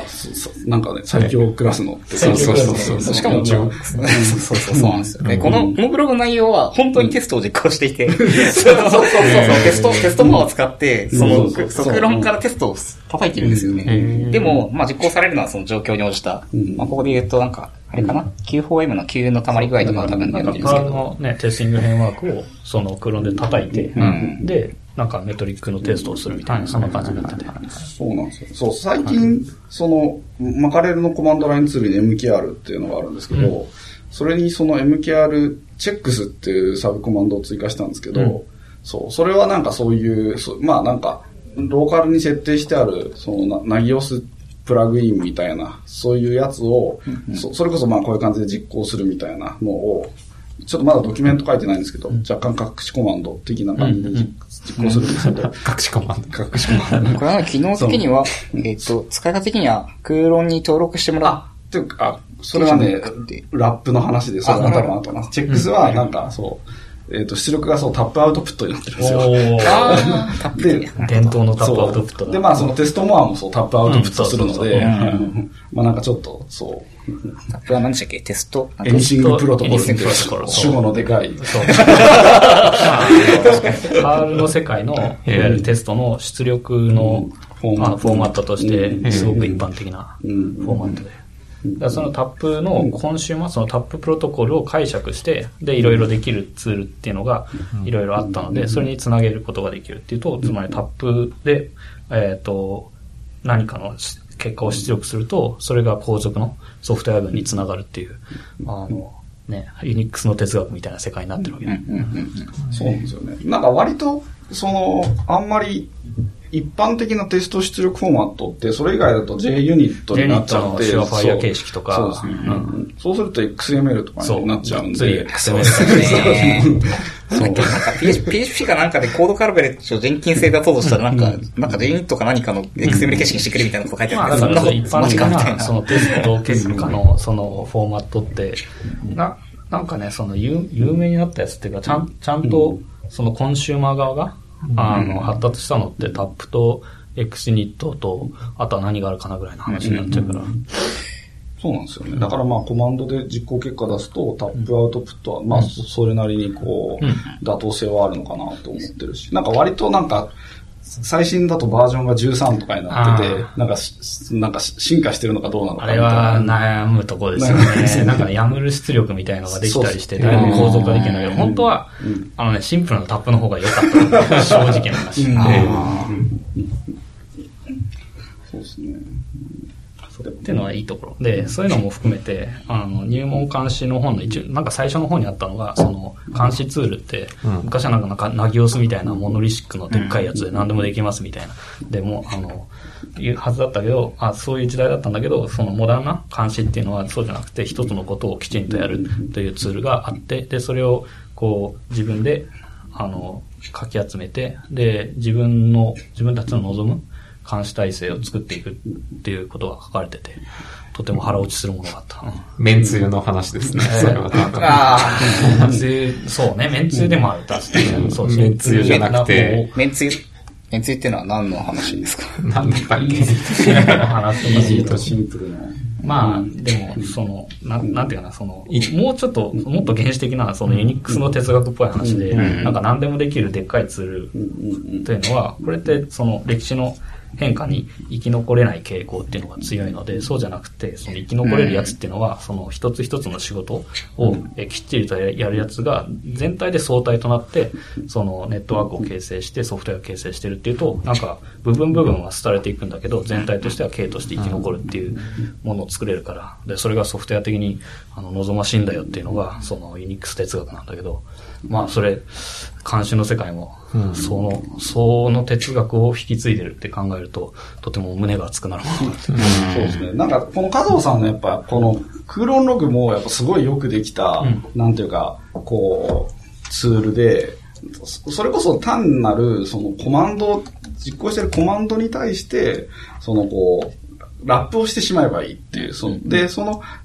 起動したコマンドの中で、そのプロセスを起動して、そいつが、まあ、そいつの結果を空論ログに通知させればいいっていう、そういう感じなんですけど、しかも、そその空論ログ自体も、その、エラーが起こったら出力を吐きます。そうじゃなかったら出力を吐きませんっていう形になってるので、出力を出したら、空論が通知してくれるっていう、そういう、こう、形になってるので、通知自体もその空論に任せてるっていうところが、すごい、まあ、かっこいい作りになってるんですよね。しかもこれはね、まあ、エグジットステータスが、コードがもう0か1かで、そうそうそう。そう。わかりやすく、こうこういうプロトコルがあるからできるっていうのはね、美しいですよね。わかる。自分です、あの、ウェブサービスとか、まあ当然いろんなジョブとか組んで、あの、育児とステータスちゃんとするのめっちゃ大事だなって思った。うん。めっちゃ大事ですノンゼロ、ノンゼロは、あらゆるフレームワークに乗るし、あと HTTP のステータスコードも、ちゃんと400、500、200、400、500を意識すると、うそのまんま大体の監視ツールとか乗っちゃうんですよね。そう。うん。だからあれは強いな。そう、クーロンログはもうめちゃくちゃコード読んで、てかすごいコード短いんですけど、めちゃくちゃ学びがあって、まあやっぱフォークして、フォーク先ではその、フォークしたプロセスとパイプをつないでとか、フォーク先ではちゃんとこう、閉じてるファイルハンドルは閉じてとか、なんかそういうところがすごいこ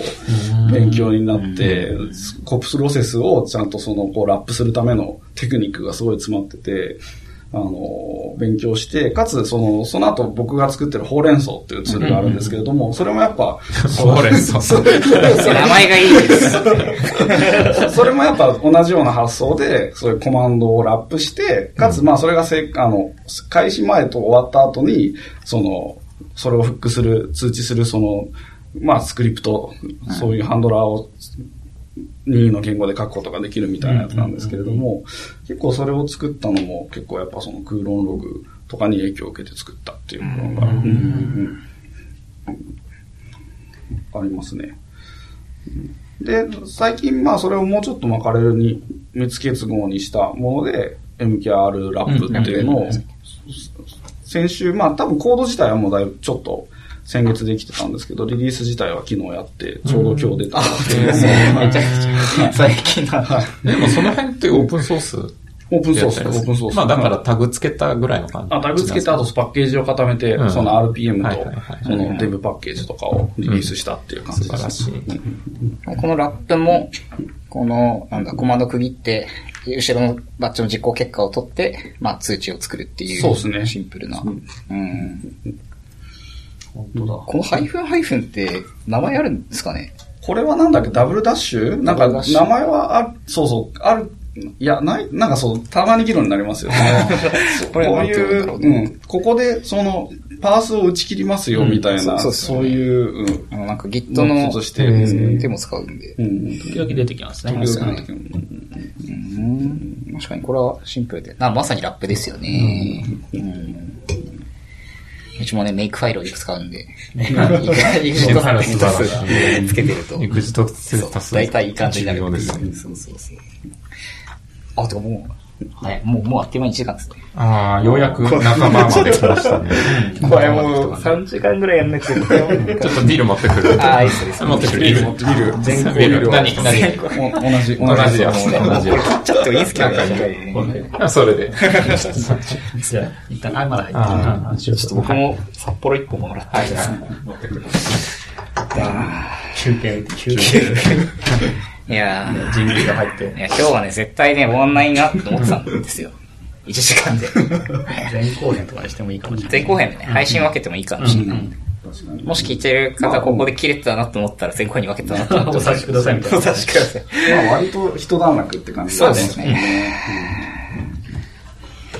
いやーまあそう、そう、実はそう、テストとね、監視ってすごい、こう、近しいところにあるっていうか、うん、そう、うん。これは昔からそうなんですかね。最近言われてるんですかね。いや、でも最近にな、あ、まあ、昔からそうなんですけど、あの、運用、あやっぱりインフラが、クラウドコンピューティングが登場して、そのインフラの、なんていうかな、可変性みたいなのがすごく自由になってから、あの、あとは、あれだな、あの、 continuous integration の時代から、 continuous deployment とか、 continuous delivery の時代になって、だいぶそのテスト、いわゆるテストコードとかで書いてるテストの世界と、運用監視としての、その、の世界っていうのはぐっと近づいて、で、その品質保証の二つの側面として、あの、語られるようになってきたっていうのは、ある、すごくある。それがその、前回僕が出演した時に、あの、ゲームの世界とか、宇宙機の世界と、そのウェブサービスの世界とか、そのネイティブアプリの世界っていうののその品質モデルの違いとかに現れてくるけど。あれでも実際あれね、ああ、俺がいたら絶対言ったなって思うんだけど、結構ね、なんか連続してる世界はあるんですよね。その修理系と非修理系で。で、それって多分ライフサイクルの違いで、だからなんか、はやぶさとかはライフサイクルめっちゃ長い。なつまり。で、僕らが、あの、デプロイする配信サーバーとかは、ライフサイクルがめっちゃ短い。めっちゃ短いって言っても、デプロイ10分かかれば10分っていうのが最低のライフサイクルになるけど、だからリスクコントロールがしやすいってだけで、なんかね、なんか連続してるんだよってあたりは。あ、だから度合いの話なんだよね。そう、度合いですね。ものすごく、あの、なんていうか、サイクルが長い。ものすごく長いから、その、プロアクティブに作り込まなきゃいけない世界と、なんとかビリティの話ですね。あ、そうそうそうそう。修理ビリティみたいな感じ。そうそうそうね。修、修、修理ビリティ。 repairability と面ああ、だからまあ、それがその、MTTR って、その言ったそのミンタイムトゥリペアとかリストアとかリコリカバリー全部 R で始まるから MTTR なんだけどね。っていうのが、その、いわゆる、品質とか開発のパフォーマンスの指標として、え特に言われるようになったのは、まあ、クラウド以降のこと。っていうのは、これ、ひろきさんの回でもなんか多分言ってたけど、うん、ライフサイクルに応じて、うん、あの、検討の度合いが、あの、変わりますよ、みたいなことを多分、あの回では言ってて。ライフサイクルとか、なんか、インフラとか、デプロイメントとか、リリースとか、デリバリーがどんくらいな自由になるかっていうところが、すごく強く相関がある。だからソフトウェア、アプリケーションをしっかり作りましょうっていうリスク管理の仕方もできるんだけど、デプロイメントを早くしましょうっていうリスク管理も実は効くよっていうのが2010年代。そうそうそうそうそう。それがだいぶ変わってきた。この10年。そう。の流れかな。このショーノートに書いてある、リーンとデブオプスの科学っ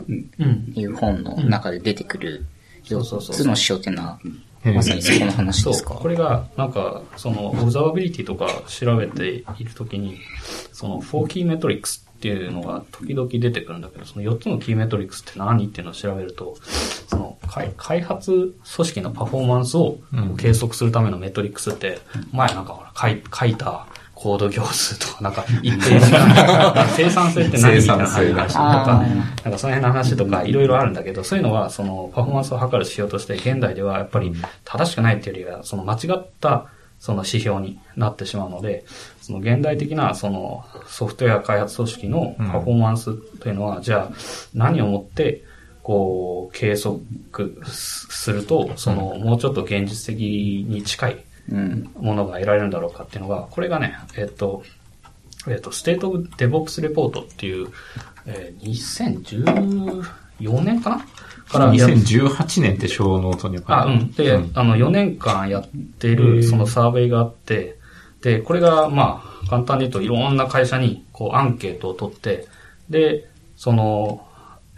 会社ごとに、例えばそのデプロイメントの頻度とか、ロールバックにかかる時間とか、デプロイの失敗率とか、そういったものを含めて、なんかいろんな質問項目があって、なんか5段階とか7段階とかで回答するアンケートみたいなのがあって、そういうのを、えっ、ー、と、何、何社 ?2000 社ぐらいって書いてあったかな？に、えー、で、で、それを、その、なんていうかな、ふわっとした、その、ものじゃなくて、あの、まあ、論、一種の論文として、きちんと、その、科学的な、その根拠のある、あの、調査として、開発、ソフトウェア開発組織の生生産性というかパフォーマンスを測るみたいな試みがあって、で、これやってるのって、その、えっ、ー、とね、僕が今持ってるのが、その、リーンとデボックスの科学、テクノロジーの戦略的活用が組織変革を加速するっていうタイトルなんだけど、これは、なんていうか、日本語タイトルの妙みたいなやつ。で、有名現象はアクセラレイトっていうタイトルで。で、あの、僕はこの、このタイトルに、あの、このタイタイトルがネックラマシになって、これが翻訳されてるの知らなかった。なるほど。そう。あのね、これがね、めちゃくちゃ面白い。へえ。そで、書いてるのが、あのね、あのジェズ・ハンブルとジン・キムって、あの、めっちゃデボプスの人なのね。あのデボプスハンドブックっていう黄色い本ってよく言われてたりする有名な本があるんですけど、そのあたりも含めた、その、えっ、とね、継続的デリバリー以降の、あの、いろんな、そのソフトウェアの開発論の中心になっている人の一人だったりするんだけど、その人が、その、なんていうかな、その、ひ独りよがりに自分の考えを記すんじゃなくて、いろんな会社にアンケートを取って、で、その結果をいろいろ、あの、調査することによって、で、かつ、あの、科学的にまとめることによって、その、いろんな会社のデプロイメントのスタイルとか、そういったものが、その会社とか開発組織のパフォーマンスに、こう、相関があるかどうか、とか、さらに進めて予測可能であるかどうか、パフォーマンスが予測可能であるかどうかっていうのまで踏み込もうとした一連の科学サーベイの、が、結果が本になってる。すごい。ジェネキム、うん。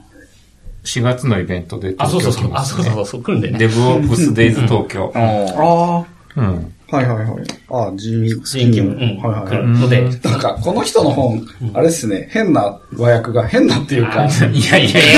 いいやいや、これはいい和訳だと思う。いやいやいやあの、あの、酔っ払ってますいや、じゃなくて、いや、多分これ、この前、吉田さんの回でも話したと思うんですけど、あの、ザ・フェニックス・ストーリーもこのこの人なんですよ。あ、そうそうそうそう。あ今度その4月、あ、それ俺ちょっとチケット取っとそこう。で、ザ・フェニックス・ストーリーは、そう、日本語の翻訳タイトルがザ・デブオプス逆転だっていう。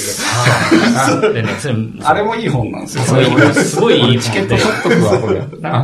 あ最近これ系のカンファレンスのチケットがすごい取りづらくて、本当はみんななんとかしてほしい。そうそうだよ。デブオプス東京そうだよ。な。ちょっと登壇したかったんだよな。そう、プロポーザルを出してこないし。あー俺も、あうちのチームもプロポーザル1個出したんだけど、まあまあまあ、ふんわりしてたと思ったんです。で、これ、この本の面白いところは、なので、新しい時代の開発パフォーマンス、開発組織のパフォーマンスを継続するためのメトリックスを出そうっていうので、えっと、だから4つ結果的に出たんだけど、それが、えっとね、リードタイム、デリバリーのリードタイムと、デプロイの頻度と、サービス復旧の所要時間、つまり MTTR と、えー変更失敗率。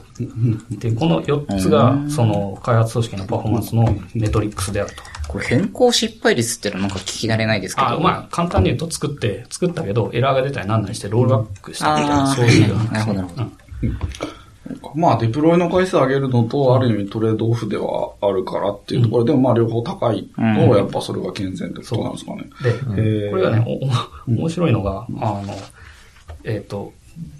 前の二つで、リードタイムとデプロイ頻度っていうのは、いわゆる開開発の機能を増やす側面の指標だというイメージがあって、で、後者の二つ、復旧の所要時間とか失敗率ってやつは、なんていうか、その、リカバリーとかに関する指標に見えるんだけど、つまりこの、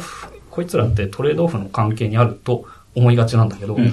調べてみた結果、つまり何何千社かサービスしたみたいな結果、トレードオフじゃなかったってことが分かんない。っていうのがめちゃくちゃ面白いポイントなんですつまりどっちかが高くてどっちかが低いとかではなくないて、、ない。あつまり、えわかるっとデリバリーリードタイムとか頻度が高い企業の方が、その、復旧の所要時間は短い傾向にあり、変更失敗率も低い傾向にある。わかるわ。まあでもそこはそうでしょうねっていう。いや、でもね、そうなんです。そこはそうそれでしょうねは多分、そのススキルが高いからそれができるわけで、そう、そう、そそっちの方が多分、その、その、そ、そこのトレードオフよりも及ぼす影響っていうの方がやっぱそっちにっていう。あでもへ、変更失敗率を低くしようっていうコントロールをするときに、たまに聞くのが、QA プロセスを踏ませよう。で、QA プロセスって、そんなに頻繁に踏めないから、週1回リリースにしよう、みたいな判断をしたっていうのはたまに聞くので、で、デプロイ頻度下げて。そう。うんうん。うんそうなんですよね。結構その辺悩ましいですよね。悩みますねでも、だからそれはそれで、それでも例えば週に何回ができてるとか、それ、まあ、そそれはそれでそれなりに高いレベルなのかもしれないけど、そそれより上げるにはどうすればいいかとか、そういう模索は常にしていくがいいっていう。うん月1よりは週1の方がいいし、週1よりは毎日の方がいいし、毎日よりは随時の方がいいし。うんやっぱ割と、その、そう、こう、そうですよね。硬い企業とか、まあちょっとエンプラ系の人とかと、まあは話すときとかは、まあやっぱりその、こう、まあなんていうか、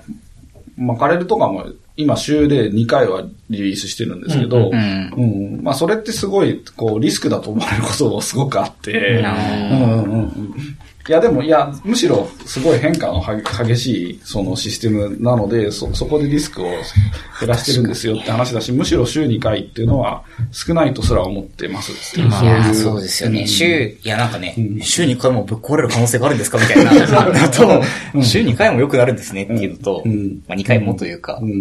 うん。でもこれ、あの、ちゃんとしたオープンな場であんま話したことないけど、フラクトのデプロイも大昔2週に1回だったんですよ。あ、そうなんですね。えーっと、自分が入った年だから2011年とか2012年あって。まだいない時だ。そう、多分いない時。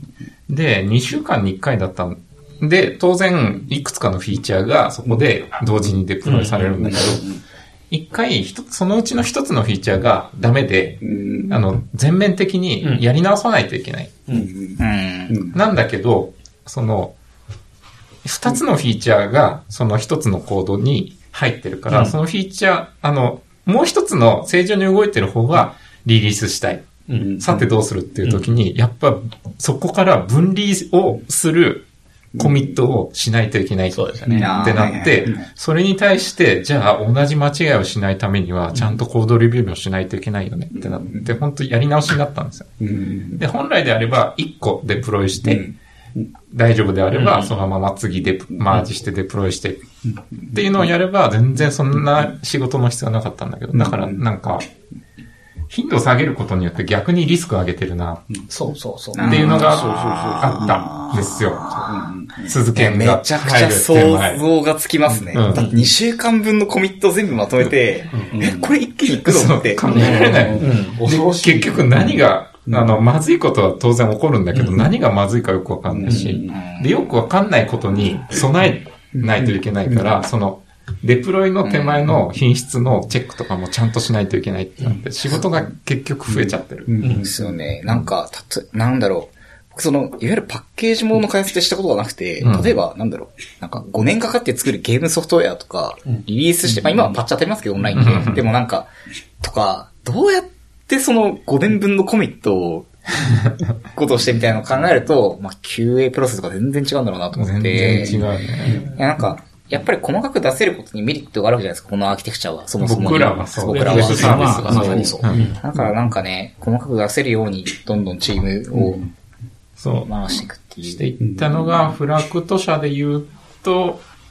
で、第2012年ぐらいに結構頑張ってたところではありますね。いや、その後に入ってよかったな ちょうど、あのーなんだっけ、コンティニアスデリバリーの本が和訳された。そうですね。タイミング的にはそんくらいだと思う。ああ。当時あれです、2012年とかと、なんかジェンキンスを入れるかみたいな話をしてた。そうそうそう。感じですよねそんな感じ。サブバージョンから GitHub に移って、あ CI のプロセスを、ああの、ある程度整備してっていうのは結構やってたな。ち2012年とかもう結構前ですよね。結構前ですね。だから2012年とか7年前僕それこそやっぱソシャゲの開発とかしてたから、そう、当時はやったそうなんですよ。やっぱゲーム会社の人とかと一緒にやると、ゲーム会社の人とやっぱすごいこう、なんていうか、価値観が違いすぎて、あすごいこう、ウェブ屋と。そうそうそう、ウェブ屋と、そうそうそう。その速度感とうかん。品質の考え方と、う。ん。いわゆるコンシューマーゲームのうん。そのゲームの考え方とだいぶ違いますね。あれだ、東京トイボックスだっけ？ああ、ね。東京トイボックスだっけ？大東京トイボックス。とうん。うん。は、コンシューマーゲームの世界。そうそうそう。あれで、なんか、その、なんだっけ、リリースじゃなくて、あれなんて言うんでしたっけ？マスターアップマスターアップ。うん。うん。の前日に致命的なバグが見つかって、みたいな。ね。いい話だな。いい話だな。まあでも基本的にやっぱそのマスターアップとか、そういう納期にきっちり作り切るみたいなところをやっぱすごい重要視するなっていうところはすごい感じて。そうですね。そう、うん。だからなんか多分、けただ結構コンシューマーコンソールゲームの人たちも割とそれこそソーシャルゲームとかそういうところに、のところでは結構多分変わってきたんだろうなっていうのはすごい思っていて、逆に元々のなんていうかすごいこう、泥沼が得意みたいな、そういうところで、やっぱなんか自力の強さみたいなのを今発揮しているところがすごいこう、いや、やっぱりそのゲーム業界はすごい人たちが揃ってるなってすごい感じますよね。そのテストエンジニアとかは、本当にすごい化け物みたいな人がえいたりして、えそう、テストエンジニアすごいっすよね。そうなんか前前回喋ったかどうかもわかんないけど、その僕のキャリアの中で一番尊敬してるテストエンジニアの人、その超大規模プロジェクトの中で、その一緒に、あの、僕はプログラマーでその人がテストエンジニアとしてやってたんだけど、その全体の中でのそのバグの、バグを出す数っていうのが、その人がもうぶち抜けて高いんですよ。へで、かつ、その、プログラマーじゃないから、あのそもうキーボードすら触らなくて、マウス、マウスを持ってて、で、その人のところにできましたって持っていくと、マウス一つでぶっ壊される。えハッカーそれ、それはな、な、何が違うんですか？えっとね、そ、そういう意味で、で、なので、な、何を、どこを見てんですかとか、なんでそんなことし、そんな操作をしようという気になったんですかみたいなことを言うと、あの、なんか、そこにバグの匂いがするとか、そういうことを言うんだけど、まあ、け経験則で、その、こういうところに不具合が忍び込みやすいとか、こういうところに見落としが入りやすいみたいなところを、まあ、ある程度経験的なものと、あとは多分才能的なもので知っていて、なので、その人だけ、その本当にぶち抜いて、高くて、で、みんな行って泣いて帰ってくるみたいな感じになっていや、でもそれ最近、あの、例えばウェブサービスの脆弱性診断とかも結構ね、伝えにくいうん。分野らしくて、うん。まだまだ。し、やっぱりすごいっすもんね、脆弱性。どうやってこれ見つけんだろうみたいな。バグバウンティーやって。る人たちとやろうと思ったら結局あれも、まあやっぱりそう、うん。それこそ、ある程度ね、そういう再現性っていうか伝達していかなきゃいけない分野だと思うんですけど、やっぱそういう職人的な、やっぱ真似できない部分ってすごいありますよが技ね。芸の世界と才能の世界。だからテストで言うと、いわゆる探索的テストって呼ばれる分野がそういう、その、えっと、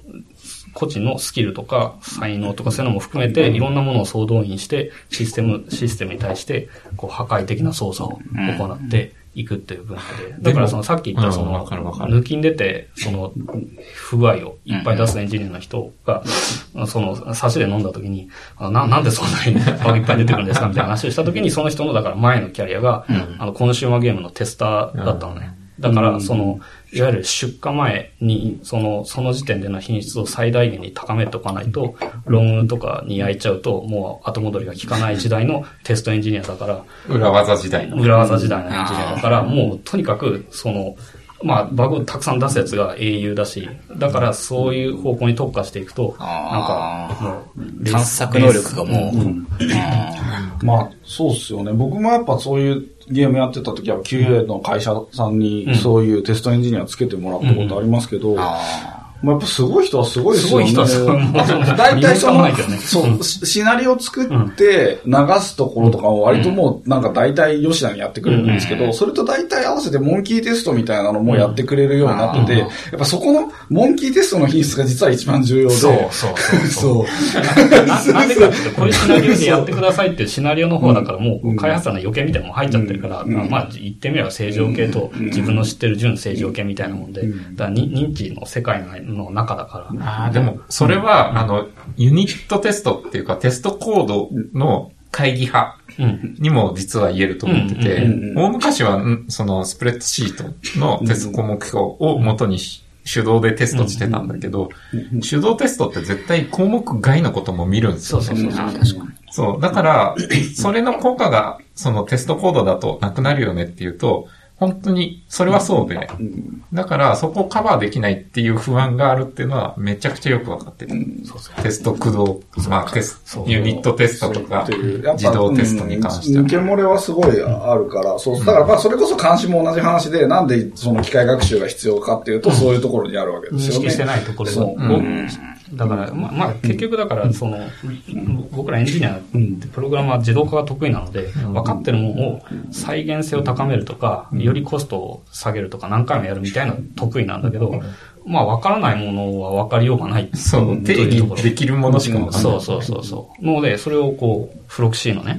こう、チェッキングとテスティングのところに書いて、書いてもらういやし、、これね、今ね、いや、カバーして違う、る川さんがおもむろに今、プロクシーを 開いて。書いたな。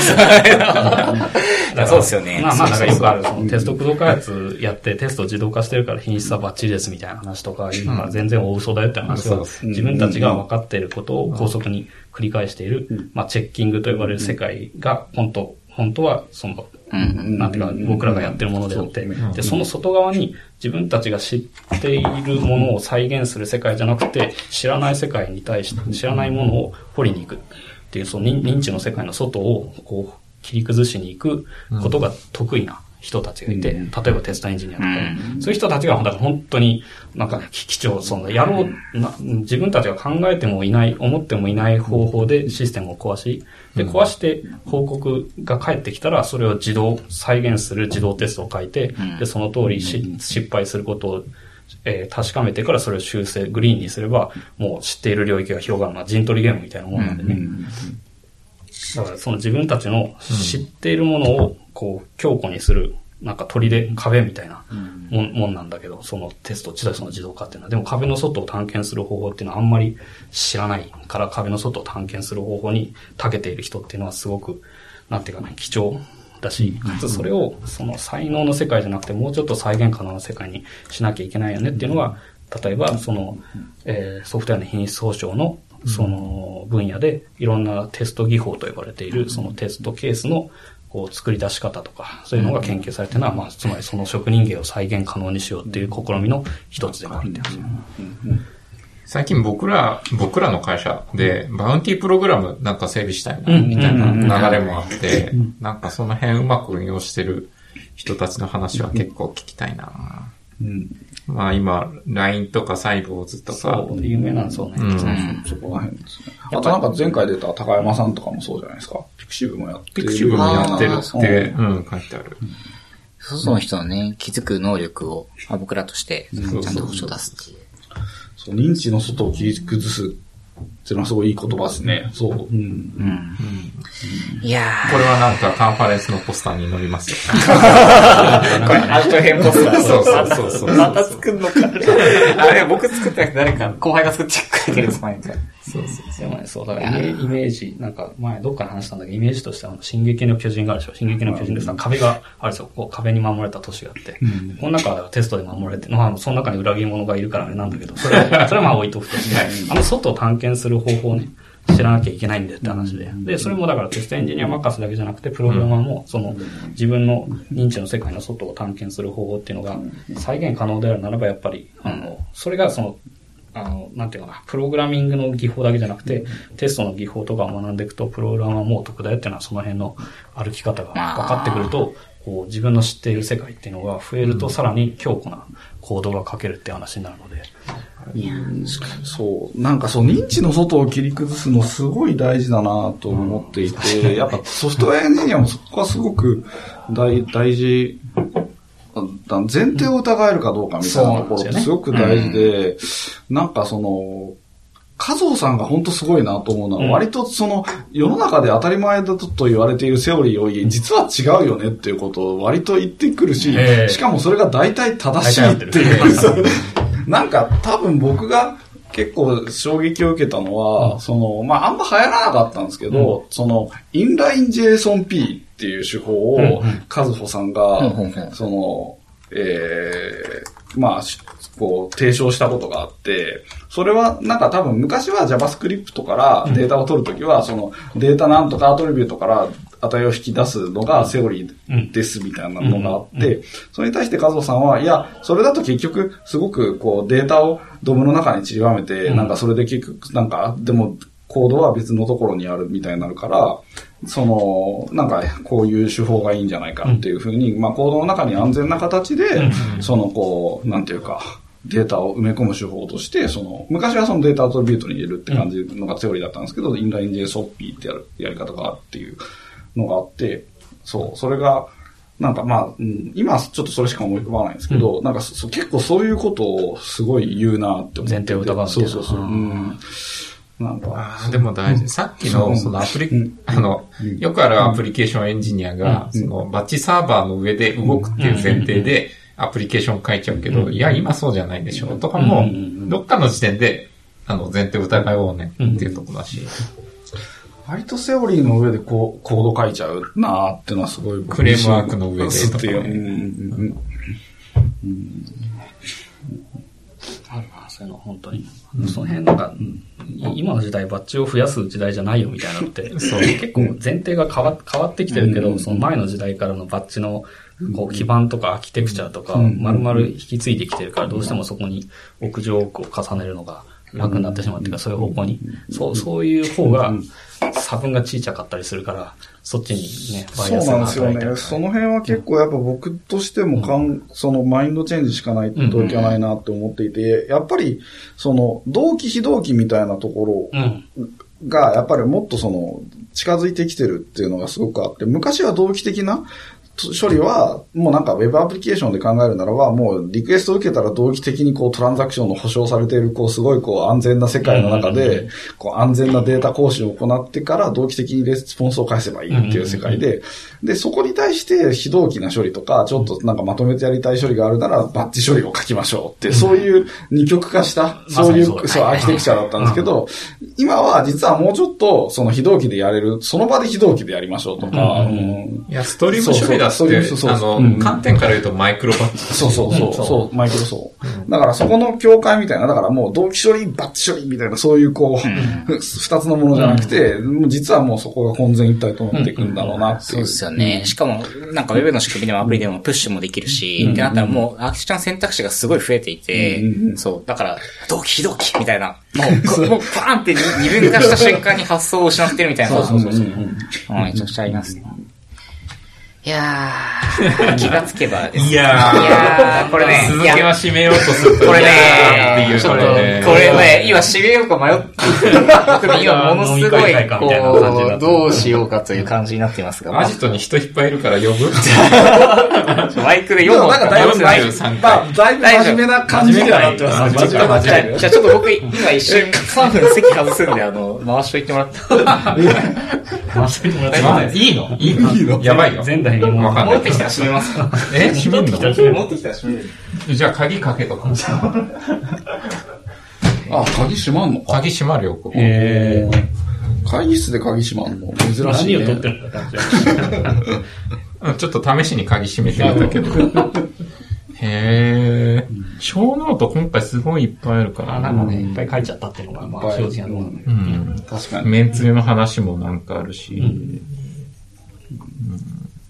や、でも、ああ、そう、メンツの話で言うと、初心者としてはメンツ大好き。そう、そうそうそう。イージーはすごい大事だと思う。メンツの話って、シンプルとイージーの話ね。ああ、さすが、そうそうさすが優しい。こ。のこの間のララ Laravel のカンファレンスの中の講演の一つで、その、まあ、まあ、まあ、有名な話なんだけど、そのリッチ・ヒッキーとかがよく、あの、 Clojure の作者のリッチ・ヒッキーとかがよく言ってるあの、シンプルとイージーっていうのは違うんだよって、よく一緒にしてしまいがちだけど、そいつらは違うものです。僕もよく講演で話をするんだけど、で、そのイージーってどんなのみたいなやつの説明として、めんつゆが使われてて、うまいなって確かに思うけどね。ただね、最初はめんつゆ欲しいんですよ。めんつゆ欲しいし、やっぱよく作られためんつゆを使いたい。で登録して常に欲しいんじゃないの？常に欲しい。うんうん。なんだけど、そこからいかになんかシームレスに、あの、醤油とみりんと酒の世界に移るかっていうのは結構ね、し、まあ、映んなくていいとか映んなくていいと思うんですよね。ゴールが何かって話で。そう、なんか、うん。やっぱ、なんか、外れためんつゆを使っちゃうと、もうなんかそこの味の調整とかにすごい苦労しちゃうから、だけどまあ、そうみのめんつゆすげえいいから、みたいな話でもあると思うんですよね。いやでもうん。やっぱりう、んめんつゆとか、あと味の素とかもそうなんだけど、その味になっちゃうんですよね。まあ、そう、それはありますよね。そこから離れたいって、ちらっと思った時に、あの、うんちょっとずつ離れられるか、それともめんつ全部捨てよう、みたいなことが必要なのかあは、結構、めんつゆから、めんつゆがちょっとでも入っちゃうと、めんつゆに支配されちゃうから、依存が深いっていう話になるのかな。そこでどう、その、シンプルの世界にマイグレーションしていくかうんうん。っていうのがやりやすいめんつゆであるとすごい嬉しい。あと多分、イージーなものを作れるセンスみたいなところが、すごく大事でそれって、実はできる人ほんと少ないんだけどすごい頑張ってイージーなものを作っちゃって失敗する人がすごい多いと思うんですよね。谷さん、マジで鍵閉めてるじゃないですか。イージー、イージーさを作るには、な んか本当にシンプルさと同じぐらいセンスが必要で、で、そのイイージーさっていうのは、つまり、えっ、と、距離のことだから、距離っていうのは自自分の知っていることとか、自分たちの文化とかスキルセットとか、そういったものに対する相対的な距離がイージーさ。だから近いからイージーとか、結果までの近さがイージーだから、それ作るのってむちゃくちゃセンスがいるし、 Heroku もイージヘ Heroku だいぶイージーだと思いぶイージーですなん。か結局、その、オンクさんの最近の弊社のインタビューでもあったんですけど、Ruby は結構やっぱ、 Rails もあるからイージー文化で Perl はシンプル文化ですねってことを言ってて、そこをもっと近づけていきたいみたいなことを書で、いてるんですけど。シンプルで、うんその、ちゃん、ちゃんと集めて、で、ちゃんとパッケージングしないと、組み合わせ爆発を起こしてしまって、っていうところがあるので、そうそうなんですよね。そう、だからそのシンプルなものを集めて、で、自分たちでイージーさのレイヤーを作っていくっていうのがすごく大事で、なんでかっていうと、あの、ありもののイージーさと自分たちにとってのイージーでやるっていうのは、これ違うので、だから自分たちの中でシンプルなものを集めて、自分たちにとってイージーなものを組み合わせて作っていくっていうのが大事なんですよっていう話を。でも、レイルズで見ると、あれは、なんか、その、レイルズのアプリケーションと、まあデータベース含めたパッケージングとして、僕らは、その、やりたいことを実現していくよっていうメッセージとして、個人的には会社あれはにして。て。まさに超イージーなそのパッケージングで。そのだし、その、シンプルさ、それが、あの、外から見たアプリケーション全体の振る舞いとしては、それを組み合わせて使えよっていうのが、割と解釈としては成り立つのかな、気が。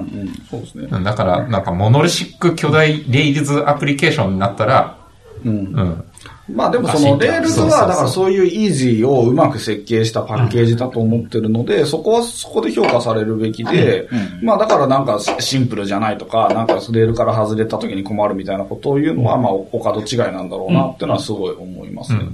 あとなんか、だけど、僕らは Rails 選ばないけどね。まあ今のところ僕も選ばないけど、あんまり。ああそだからイージーさんのスイートスポットに自分たちのアプリケーション、システムとかが、そのどのくらいフィットしてるかによって、フィットしてなかったらやっぱ選ばないって話なんですよね。そう。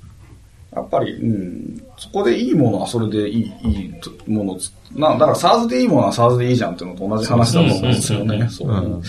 あとそう、それこそその、そう、今日、そう、ショートノートにも書いてあるけど、simplicity is complicated もあるけど、これはシンプルな話じゃなくてイージーな話だなと結構思っていて、あー、なるほど。うん。というか、結構、いや、多分物にもよるんだけど、多分、こう、こうシンプちょっとわかるルに見。せかけるために、Go は裏でめちゃくちゃ多分めちゃくち複ゃ雑なことをしてる。そう。まあで、説明をすると、そう。Go カンファレンスでのロブパイクの、Go 作者ロブパイクの、まあ、講演が、そう、Simplicity is Complicated っていうタイトルで、日本でも講演しましたね。そう。Go カンファレンスそう。で、多分、そう、楽天さんでやったそうそうそう時かな。楽天さんあれもすごい良い講演でしたね。うん。で、それがその Go のシンプルさをこう提供するために、裏ではこんな、あの、複雑な、ん複雑っていうよりは込み入ったことをやっていますっていう講演だったんだけど。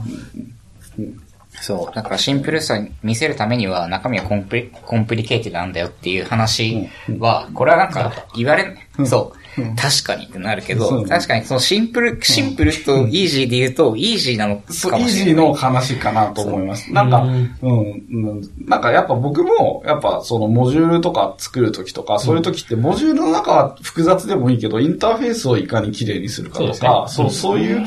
だからまあでもそういうことができるかどうかやっぱさっきティワダさんがおっしゃってたようなセンスだったりとか、まあ経験が必要なところで、オレオレでやるとそこはやっぱすごい痛みを伴ってしまう部分ではあるんですよね。利用者視点はいるよね。そう。これはちょっと分かりづらいのは、Go 自体は、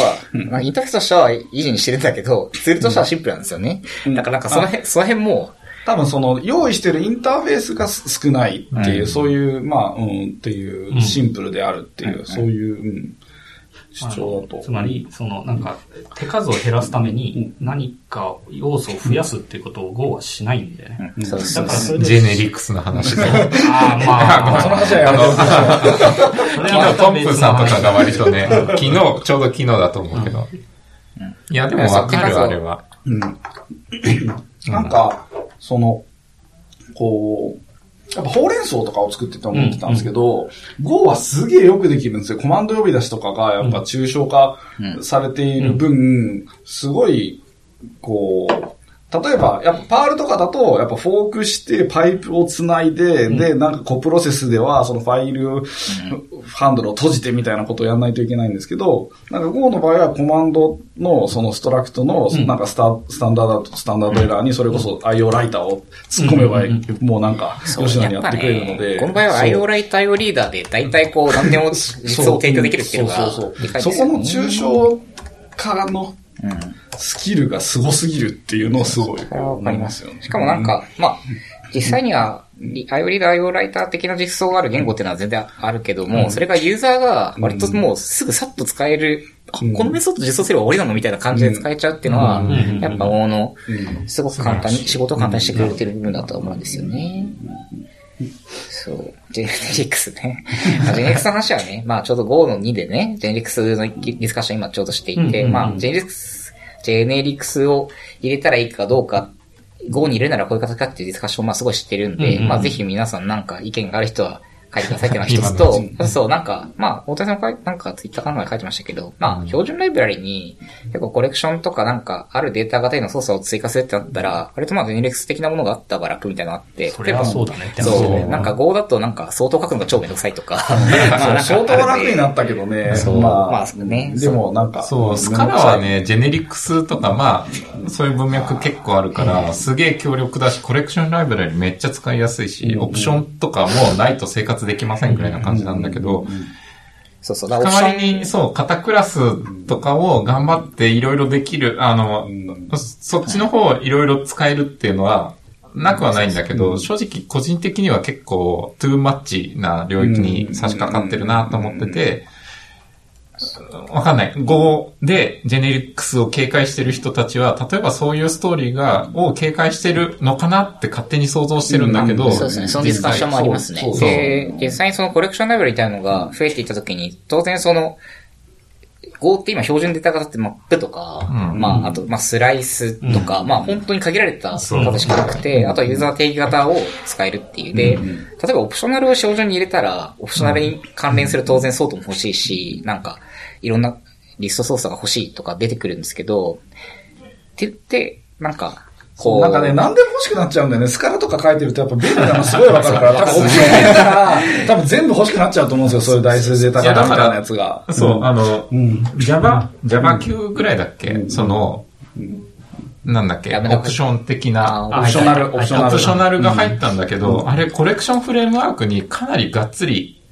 あの、関わるから、いや、そんな中途半端にオプショナル入れてもどうなの？みたいなのがあって、ちゃんと調べてはないんだけど、なので、もう Scala しか触ってないですね。そうですよね。いや、オプショナルできたら、これもこれもこれもできるでしょって思ったら、なんだけど、標準の当然コレクションライブラリは下位互換性保つ必要があるから、ユーザーの期待値に応えるというのはね、大変なんだなって、あのアンケートを見てて思いましたけど。ね。まあ、まさに今、まだ議論中ですね。まさに。楽しみに。はい。うん、心配は、心配はすごいわかる。ぜひね。だなんかね、プログラミング言語に自分の意見を反映させるっていうか、ちゃんと意見を言うみたいのって、まあ、言語のコミュニティの人たちっていうか、そのメンテナーの人たちはやってるけど、なんか意外とユーザーとは遠いんだな、うんみたいなのはやっぱりあるんだなと思います、そね。もそもその策定プロセスに参加できるって認識していない人がうん。ほとんどだと思うから。豪華。Go は、あの、コードレビューはしやすい。あ、なんかめちゃくちゃね、うんな、な、変な話なんだけど、最近コードレビューって、ブラウザ上でやるじゃないですか。GitHub 上でコードレビューやるでしょ。そうすると、なんか、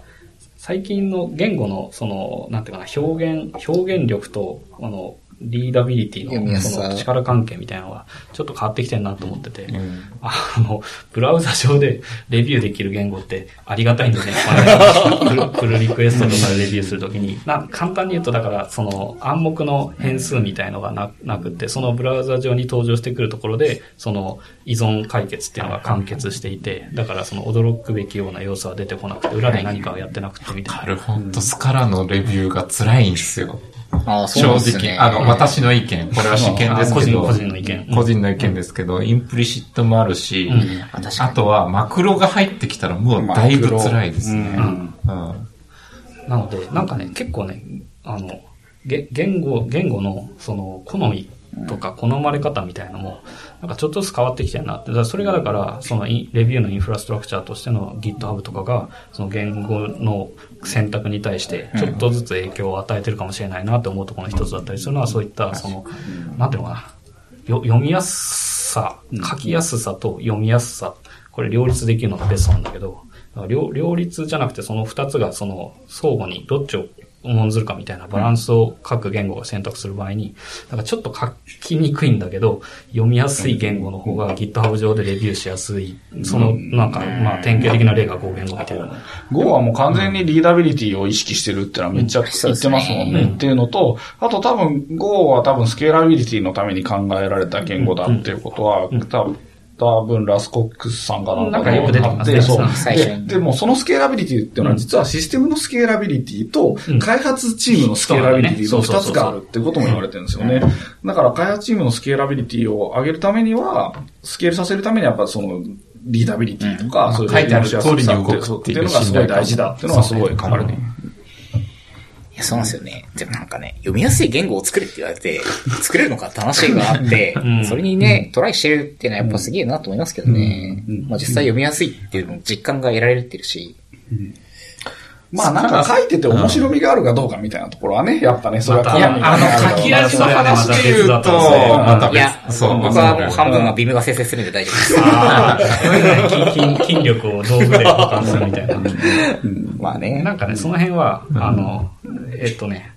あの、よく昔、あの、角谷さんと Ruby の話をしてるときに、その Ruby、Ruby は書くと気持ちいいとかよく言われて、その決めると気持ちいいって言われたんだけど、書き味がいいね、つそれって何かっていうと、つまり、まあ簡単に言うと、い一行とか、おなえっ、と、より少ない、えー行数とか要素数でより多くのことができる。だから easy 側に、まあ、だいぶ振ってるみたいなんだけど、ななので、それを、俺ってばすげえかもって表現したのね。だから、あの、こう、正直プログラムのレベルとしては変わらないんだけど、この一定時間内とか一定要素数内でより多くのことが、よりつ短い時間でより多くのことができるっていう、あの、方に Ruby は振ってるから、それでなんか、俺ってばすげえ感が生まれるんだよね。っていう話で、それがそのプログラマーの心理に良い影響を与え、まあその生産性につながっていくみたいな話なんだけど、それの対義語は何かなっていうのを、ちょ、ちょっと前に考えてて、俺ってばすげえっていうのは、その、自分としては実は本当はそんなにすごくないんだけど、Ruby がすごいから、結果的に俺ってばすごいっていうふうに生産性も含めて錯覚していくって話なんだけど、それの逆なんだろうっていうのを話してた時に、えっ、とね、それも俺がやんのっていうのが出て語を書いてるそれも俺がやんのって、は、まさに語言語だちょくちょく。そうで、語を書いてると、なんか API リファレンスとか調べるけど、結果ないんでね。で、で、それも俺がやんのみたいな感じで、なんか、あのね、あれ、スライスの中からファインドするコードとか自分で書くわけですよ。はいはいそうみたいな。って。で、それね、なんか、面白いなと思ってて、む昔、あの、だからそれが、でも、その、コード、それも俺がやんのってブツブツ言いながら書いたコードは、他の人がブラウザ上でレビューしやすいんだよね。っていう話があって、その辺が面白いバランスだなと思って。なん。ですよね。このなんか結構外部ライブラリ使わない病にかかっていた時期が一時期あって、なんかここにあるコードを見れば全てがわかるみたいな感じで、ああ、Go の標準ライブラリだけで標準ライブラリだけで書くっていうのをやってましたね。ある。うちのチーム、最近だいぶ減ったけど、スキーム、合衆、スキム。合衆使ってるスクリプト多分まだ動いてるけど、スカラに関しては、めっちゃ、これってどう動いてるんですか？っていう質問が、まあ、あの、新しくチームに入った人とかからは来たんだけど、スキームに関しては、全く受けたことなくて、だって書いてある通り動くじゃん。うん。別にリスパーでもなくても、いや、全然こうでこうでこうしたらこう動くよ。はい、あとよろしくぐらいで。全く実は質問を受けたことないですよね、合衆、スキームは。そうなんですねうん。だから、あれはね、まあやばい、僕シンプルすぎる。まあ、手間が小ネタで言うと、なぜここにスキムがあるのかっていうのは何人かから聞いたことがあるけど。まあなんか、あれたまたま動いたからね、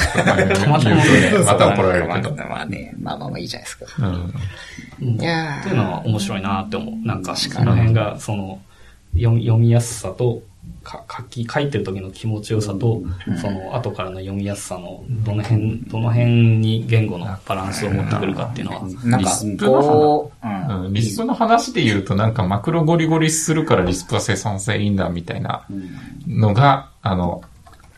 なんだっけ、ハッカーとかそう、かハッカーとかね。ねあったけど、あれなんか読む方としては絶対辛いだろうなっていうのは後から結構そ思った。の、。リスプは、だから、マッツが Ruby に絶対にマクロ入れないぞって言ってね、やっぱその辺も絶対それはいいと思う。つまりえっ、と、その自分たちのイージーのレイヤーを作るためにミニ言語をマクロで作るわけだけど、そのミニ言語間には、の間には互換性はないし、自分で調べて読みに行かなきゃいけない。スカラもね、マクロ結構、その OR マッパーとかフレームワークだとマクロゴリゴリ使ってるとこもあるけど、そうなるとね、もう追えないんですよね、そっから。うん。そっからもうリファレンスっていうかコードのエクザンプルを見てパターンを覚えるのがプログラマーの仕事になっててう、ん。だからちょっとね、あれはスカラの辛いところではある。うん。なるほどな。うんマクロがね、結構ね、まあ、これから、なんか、まあ今、こう、2019年ですけど、こっから10年くらいかけて、果たして、プログラム言語の進化の数ってどうなるんだろうなっていうのは、この時期はすごい気になっていて、まあ、なんかすごい、Go みたいなものが流行るっていうのは、なんか、なんかちょっと、ちょっと変な流れな気もしてて、うん。そのなんか、いや、めっちゃ、そう、でモダン言語、あそう。の、スイフトとか、はい。 Kotlin とか、ね、 Kotlin とか、そのど、な、な、 Swift 読み味がいい。ね、Swift なんかはねブシーと比べてだけモダン言語で、うんその、な何週か言語がその進化の螺旋を登って、今のちょうどいい感じのところっていうのうんその、できていて、っていうのと同時期に Go が出てきてるってだいぶ面白いからね。オプショナル何それみたいな多感じ。分解決すべき問題によってやっぱすごい変わってくるんだろうなっていうのはあって、やっぱ Go はマイクロサービスを作るための言語だと思っているし、Swift とかやっぱ UI も含めた、なんていうか、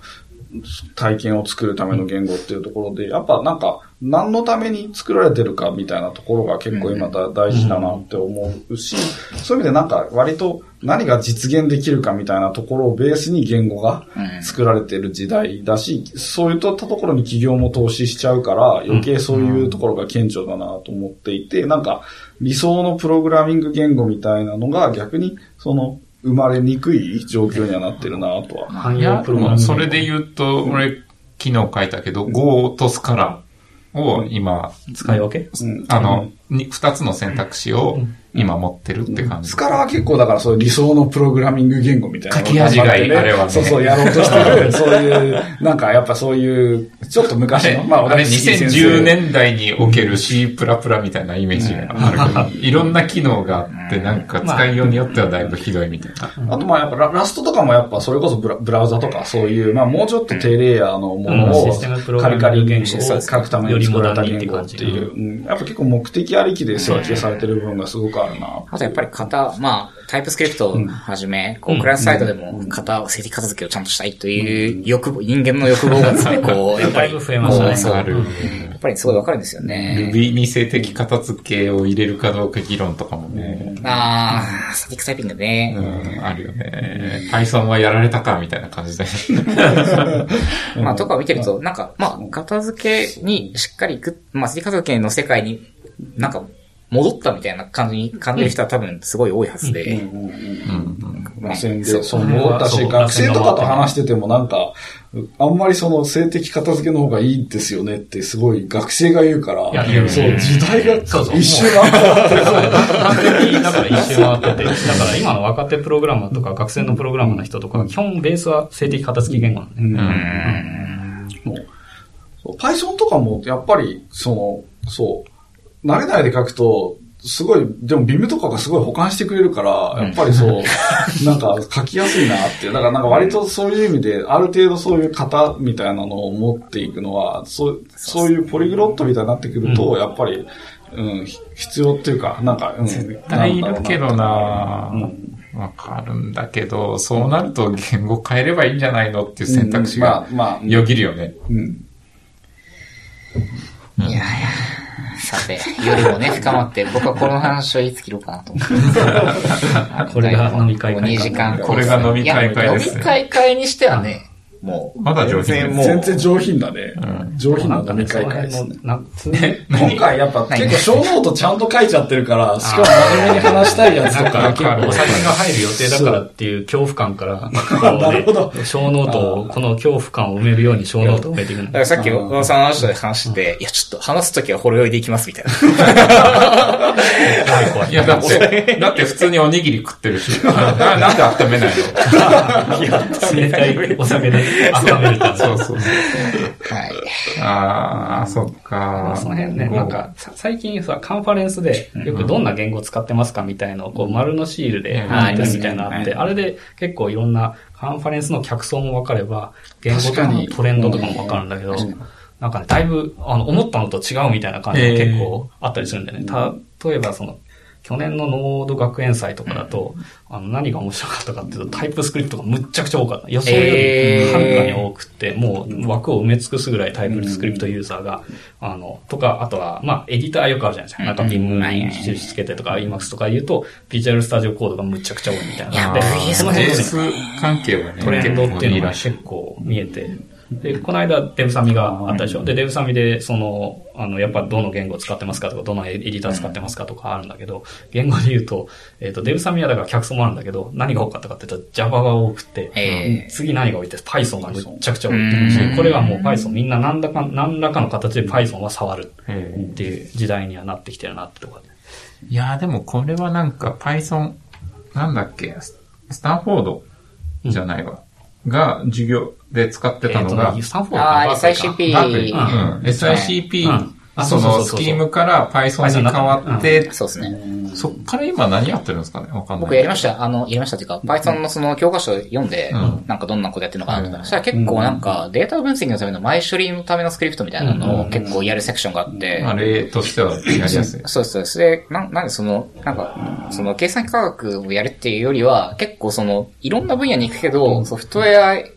分かってた方がいいよねみたいな感じの人たちがそこを通るみたいな感じになってるんでどっちすね。かっていうと、なんかコンピューターリテラシーの一環として、そのプログラミング思考みたいのがあって、で、それを体験する道具として、その Python とかがあるみたいな。Python とか選ばれたり、JavaScript が選ばれたり、大体なんかこんな感じになってる。いや、なあうんスクリプト言語はやっぱま、まだそんな感じですね。まあ、パール、Ruby、Python ってあって、まあ、その、Python が今一番なんというか、そのあたりでは汎用性が高いっていう、よく使われてるし、みんなも知ってるっていう、そういう感じがありますよね。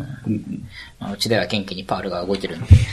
まあ、 Perl はね Perl はいいっすよ。僕 Perl は滅びぬみたいなはい。ちょいちょい書いちゃいますからね。し、なんか、はい、バカレのシステムでも、一部僕が書いた Perl が動いてるとかありますよ。俺パール苦手なんだよなごめんなさいね。うん。僕も、 Perl 得意な人、チームのメンバーに任せてるん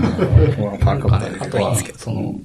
言語だけじゃなくて、開発環境も込みでの、その、 developer experience になってるから、だから、そら、 TypeScript ってだけじゃなくて、 TypeScript の型補完と Visual Studio Code の補完機能が合わさると、その単なるエディターじゃなくて IDE みたいな書き味になったり、片やその JetBrains 系の IDE は大体入れるだけで大体もうほぼ無設定でもなんかいい感じに保管してくれたりみたいな感じになってて、その辺込み込みで、あの、その言語だけじゃなくて開発環境も込みでの体験になってるっていうところがあって、まあ、だからよくね、その、なんか、ペアプロとかするときも、あの、例えば、その、フラクトの PHP のコードを読んで読んだりか書いたりするときも、例えば Vim じゃなくて PHP ストームでペアプロしてみると、その、なんか初めて見る体験とかがいっぱい相手の人にあったりするのとかね。で、あ、こんなことまで交換してくれるんですかみたいな話とかあったりするから。だからまあ、いろん、まあ、どっちも使えるようになっといた方がよくて、エディターと、自分の好みのエディターと、あとなんか汎用の IDE みたいな、どっちも使えるようになってると強いんじゃないかなって思って。わかります。まあ、おすすめはですね、あの、えーインテリジェでビムキーバインドを使うってことですね。ああ、なんかね、その辺はね、多分ね、宗宗教論者アイデアビームはよくできてるよね。できてます。ビそのビムキーバインドかって毎回そうそうそうペアプロの人が。この間、その、ほら、あの、ゆうすけさんが、はいあの、ちょ、なんだっけ、PHP ストーム超絶技巧みたいなタイトルで、PHP カンファレンスで講演してたんだけど、はいその時に、あの、ID は回り回ってデフォルトキーバインドがいいよそうって書いてあって、いやー、わかるけど、わかるけど、絶この、ビブキーバインドとか設定すべきじゃないですよ。絶対そのネイティブなビブにかなわないし。あるけど、デフォルト中で、俺デフォルト中なんで、基本はね。できるだけカスタマイズしない。触らずにやる。あの、ツール、そう、ツールに体を合わせるみたいな。いや、そう、なんか、馬さんと話してるとなんか、いや、EMAX から抜抜けるためになんちゃら、だがしかし、みたいな、今年も EMAX から逃れられなかった。いや、だからそれは、正正直なんか、あの、ビムの設定ファイルについて、なんか、あこんだけ書くんだ、みたいな世界があるけど、あれはなんか、早々に淘汰されてほしいなビムはね僕も年設定で年々短くなっていってます。へああ、素晴らしい。あでもビムは大体そうだよね。デフォルトで大体その短くなっていくもんだといえう認識でー、年々短く。年々おーなんでこのプラグ入れてたんだろうみたいなのをバンバン削ってあそうなんだします。なんか、ビム派じゃない今 EMAX は、へえただひたすら秘伝のタレみたいなでもまあ、基本的には、えっと、でもね、だ誰だっけな。えっとね、ね、年始に必ず、あの、クリアして、年始年始にまっさらの Emacs から始めるっていう人がいて、ストーさんだったかな、っていうのはあ面白いなと思って。ああ、でも、でわか僕の場合はね、なんかね、多分ね、15年前ぐらいのドット Emacs が今手元で動いてるみたいな感じで、継ぎ足し継ぎ足しみたいな感最近は Emacs ようやく使わなくなりましたね。ようやくっていうじ。か、ここ1年ぐらいい開いてないとも思う。う、もう、もうみ、いつも大体そんな話で、限界集落っぽい話で。あ JetBrains 最高ですよ。あでもね、いや、まあ基本仕事の道具としては、なんか経験しといてほしいなとは思う。だから、Visual Studio Code と、うん。 IntelliJ とかなんか、あの、無料で使えるいろんな、こう、まあ、あの、ないあの使用期間ありで使うとか、オープンソースソフトウェア開発のライセンスを発行してもらうとか、まあいろいろあるので、体験はしてほしいなと。でも最近思ったのは、なんかさっきブラウザでレビューするって話したでしょ。で、あの、一個、その、なんか IntelliJ 系の、 JetBrains 系の弊害として最近経験したのが、あの、 JetBrains 系の IDE って、あの、引数の名前を補完し、ぼやって出してくるじゃないですか。だから、あのね、書いてる時に名前付き引数みたいに見えるのね。で、だから名前付き引数みたいな感じで気持ちよく、なんか引数6個とかで普通にガンガンガンガン書いてやっちゃうんだけど。でね、いざコミットしてプルリクレビューしてくださいってなると、こんなコード俺書いたっけみたいな感じで。この4番目の引数が並んでるみたいな感じになって。あれたまにちょっと、あれ、邪魔割と好き嫌いあるよね。あれちょっと邪魔。僕、設直。定で消してますね、あれ。そう、僕もあんまり、消うん、なんか、好きではないか俺デフォルト中だから、あの、視界に入れないようにするっていう。の を発揮してる。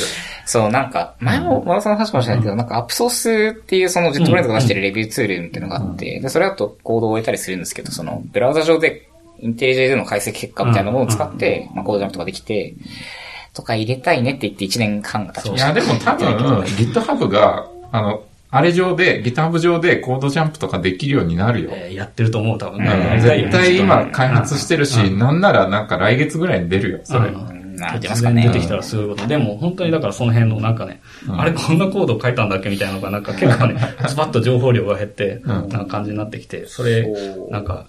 あれがもうデファクトの体験ですってうん。なればまたなれるんだろうけど、うんその、その過渡期だし、うんそっちに行くかどうかもわかんないからわかんないですよね。そうしないと、その、あれが実はその公開インターフェースなんですっていう、意識もないじゃないですか。その変数名が、その、その引数の、そのレシーバー、その、そう、だから余計わかんないしっていう、そう。うんそ、そこも含めて、ああれが未来として正しいのであれば、やっぱそういうところも含めてみんなの意識、各側の意識が及ぶかっていうところが、やっぱり、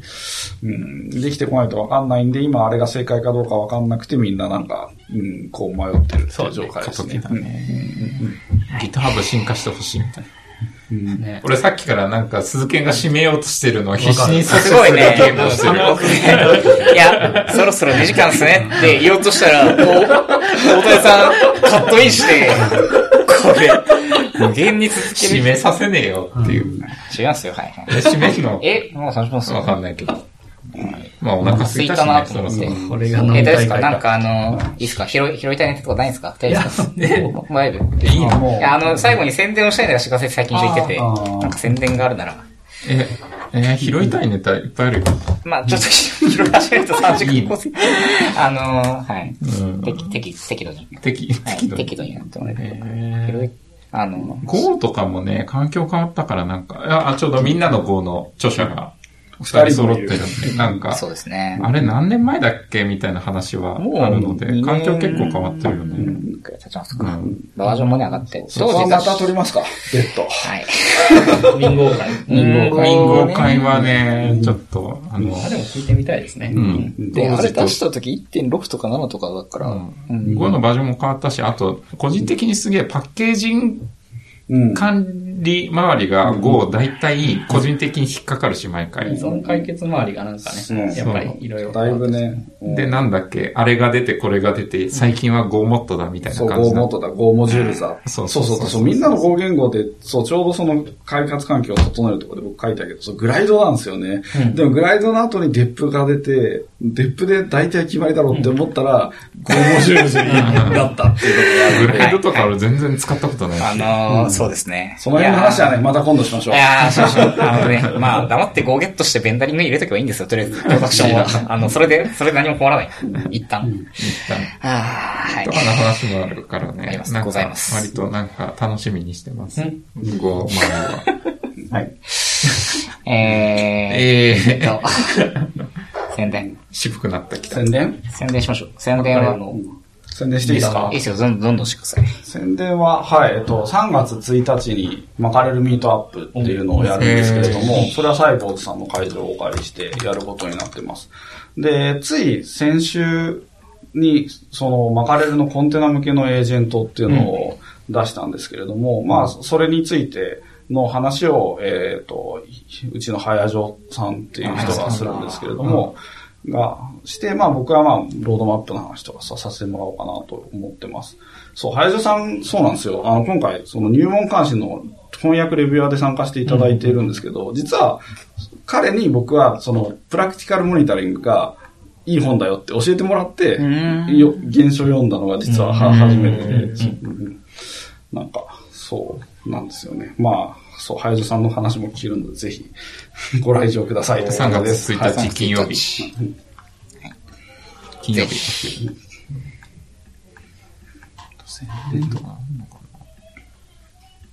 そんなところかな？なもんすかうん。はい。えー、ちょそんなところ思い残すことがない。まあまあ、また撮ればいいんで。確かに。そうね。はい。また取れるね、これ。取れる分量が残こってる。れ大丈夫です。あの、まだ、あと2時間。ももう2回分だから、これ。また取れるね。復活しようか一応、はい立場上、立場とか、えっとね、セレニウムカンファレンスっていうのが4月にありまして、セレニウムカンファレンスですね。あの、インターナショナルカンファレンスなんだけど、あの、あの、ブラ、ブラウザを動かしてテストするあの、セレニウムってありますね。あれの国際カンファレンスを日本でやろうっていうのをすごい。で、えっと、4月の半ばだと思ったんだけど、ですね4月ので、えっと、それの、あの、基調講演をやるので、おー、すごい。有料カンファレンスですが、ああのね、セレニウムのコミッターの人がメインの、えーキーノート、基調講演やる。あの、シモンセレニサイモンさんうん、セレニウムウェブドライバーを作った人が来るのおで、えっ、と、なんかその辺に興味がある人は、ぜひみたいな感じですね。うん。日付は4月の、ワークショップワークショップが17で、うん本編が18、19ですね。多分4月はい17、18、19はい。ので、あの、まだ申し込めますので、ぜひという感じですね。はい。あと個人的には DevOps Days 東京行こうかなって思ったので、えっと、今からチケット取ります。これを聞いてチケットがないって、なんか騒いでる人たちはもう、あの、ごめんなさい。だねざまみたいな感じかもしれないけど。全然ではないですね。まあ、はい。はい。デボプスデイズ東京も4月ですね。4月4月9、10ですね。多短期ありそう。空いてるはず。はい。ぜひ。ぜひそんなもんすか？そんなもん。あ、え、4月90。あ、びっくりした。3月は埋まってた。はい。はい。あ全然、あ、平日カンファレンス最高ですね。カンファレンスはぜひ平日にしていただきたい。かっちゃんよく言ってますよね。うん。はいあれはね、確実に。はい。というわけで、えー、今日のショーノートは、ハッシュ FM スラッシュ42で、えー、とご覧いただけます。えー、iPhone ポッドキャストからも、あー、Android からもいろいろ聴けますんで、ぜひよろしくお願いします。もう今日ベロベロですね、基本的に。疲れ、疲れてるね。ええ全然もう、二時間はい普段の2倍話してるんで。はい、はい。はい。というわけで、えっ、と、今日の、えー、ゲストは、えー、ティアさん、ソムさん、えー、大谷さんでした。はーい。ありがとうございました。ありがとうございました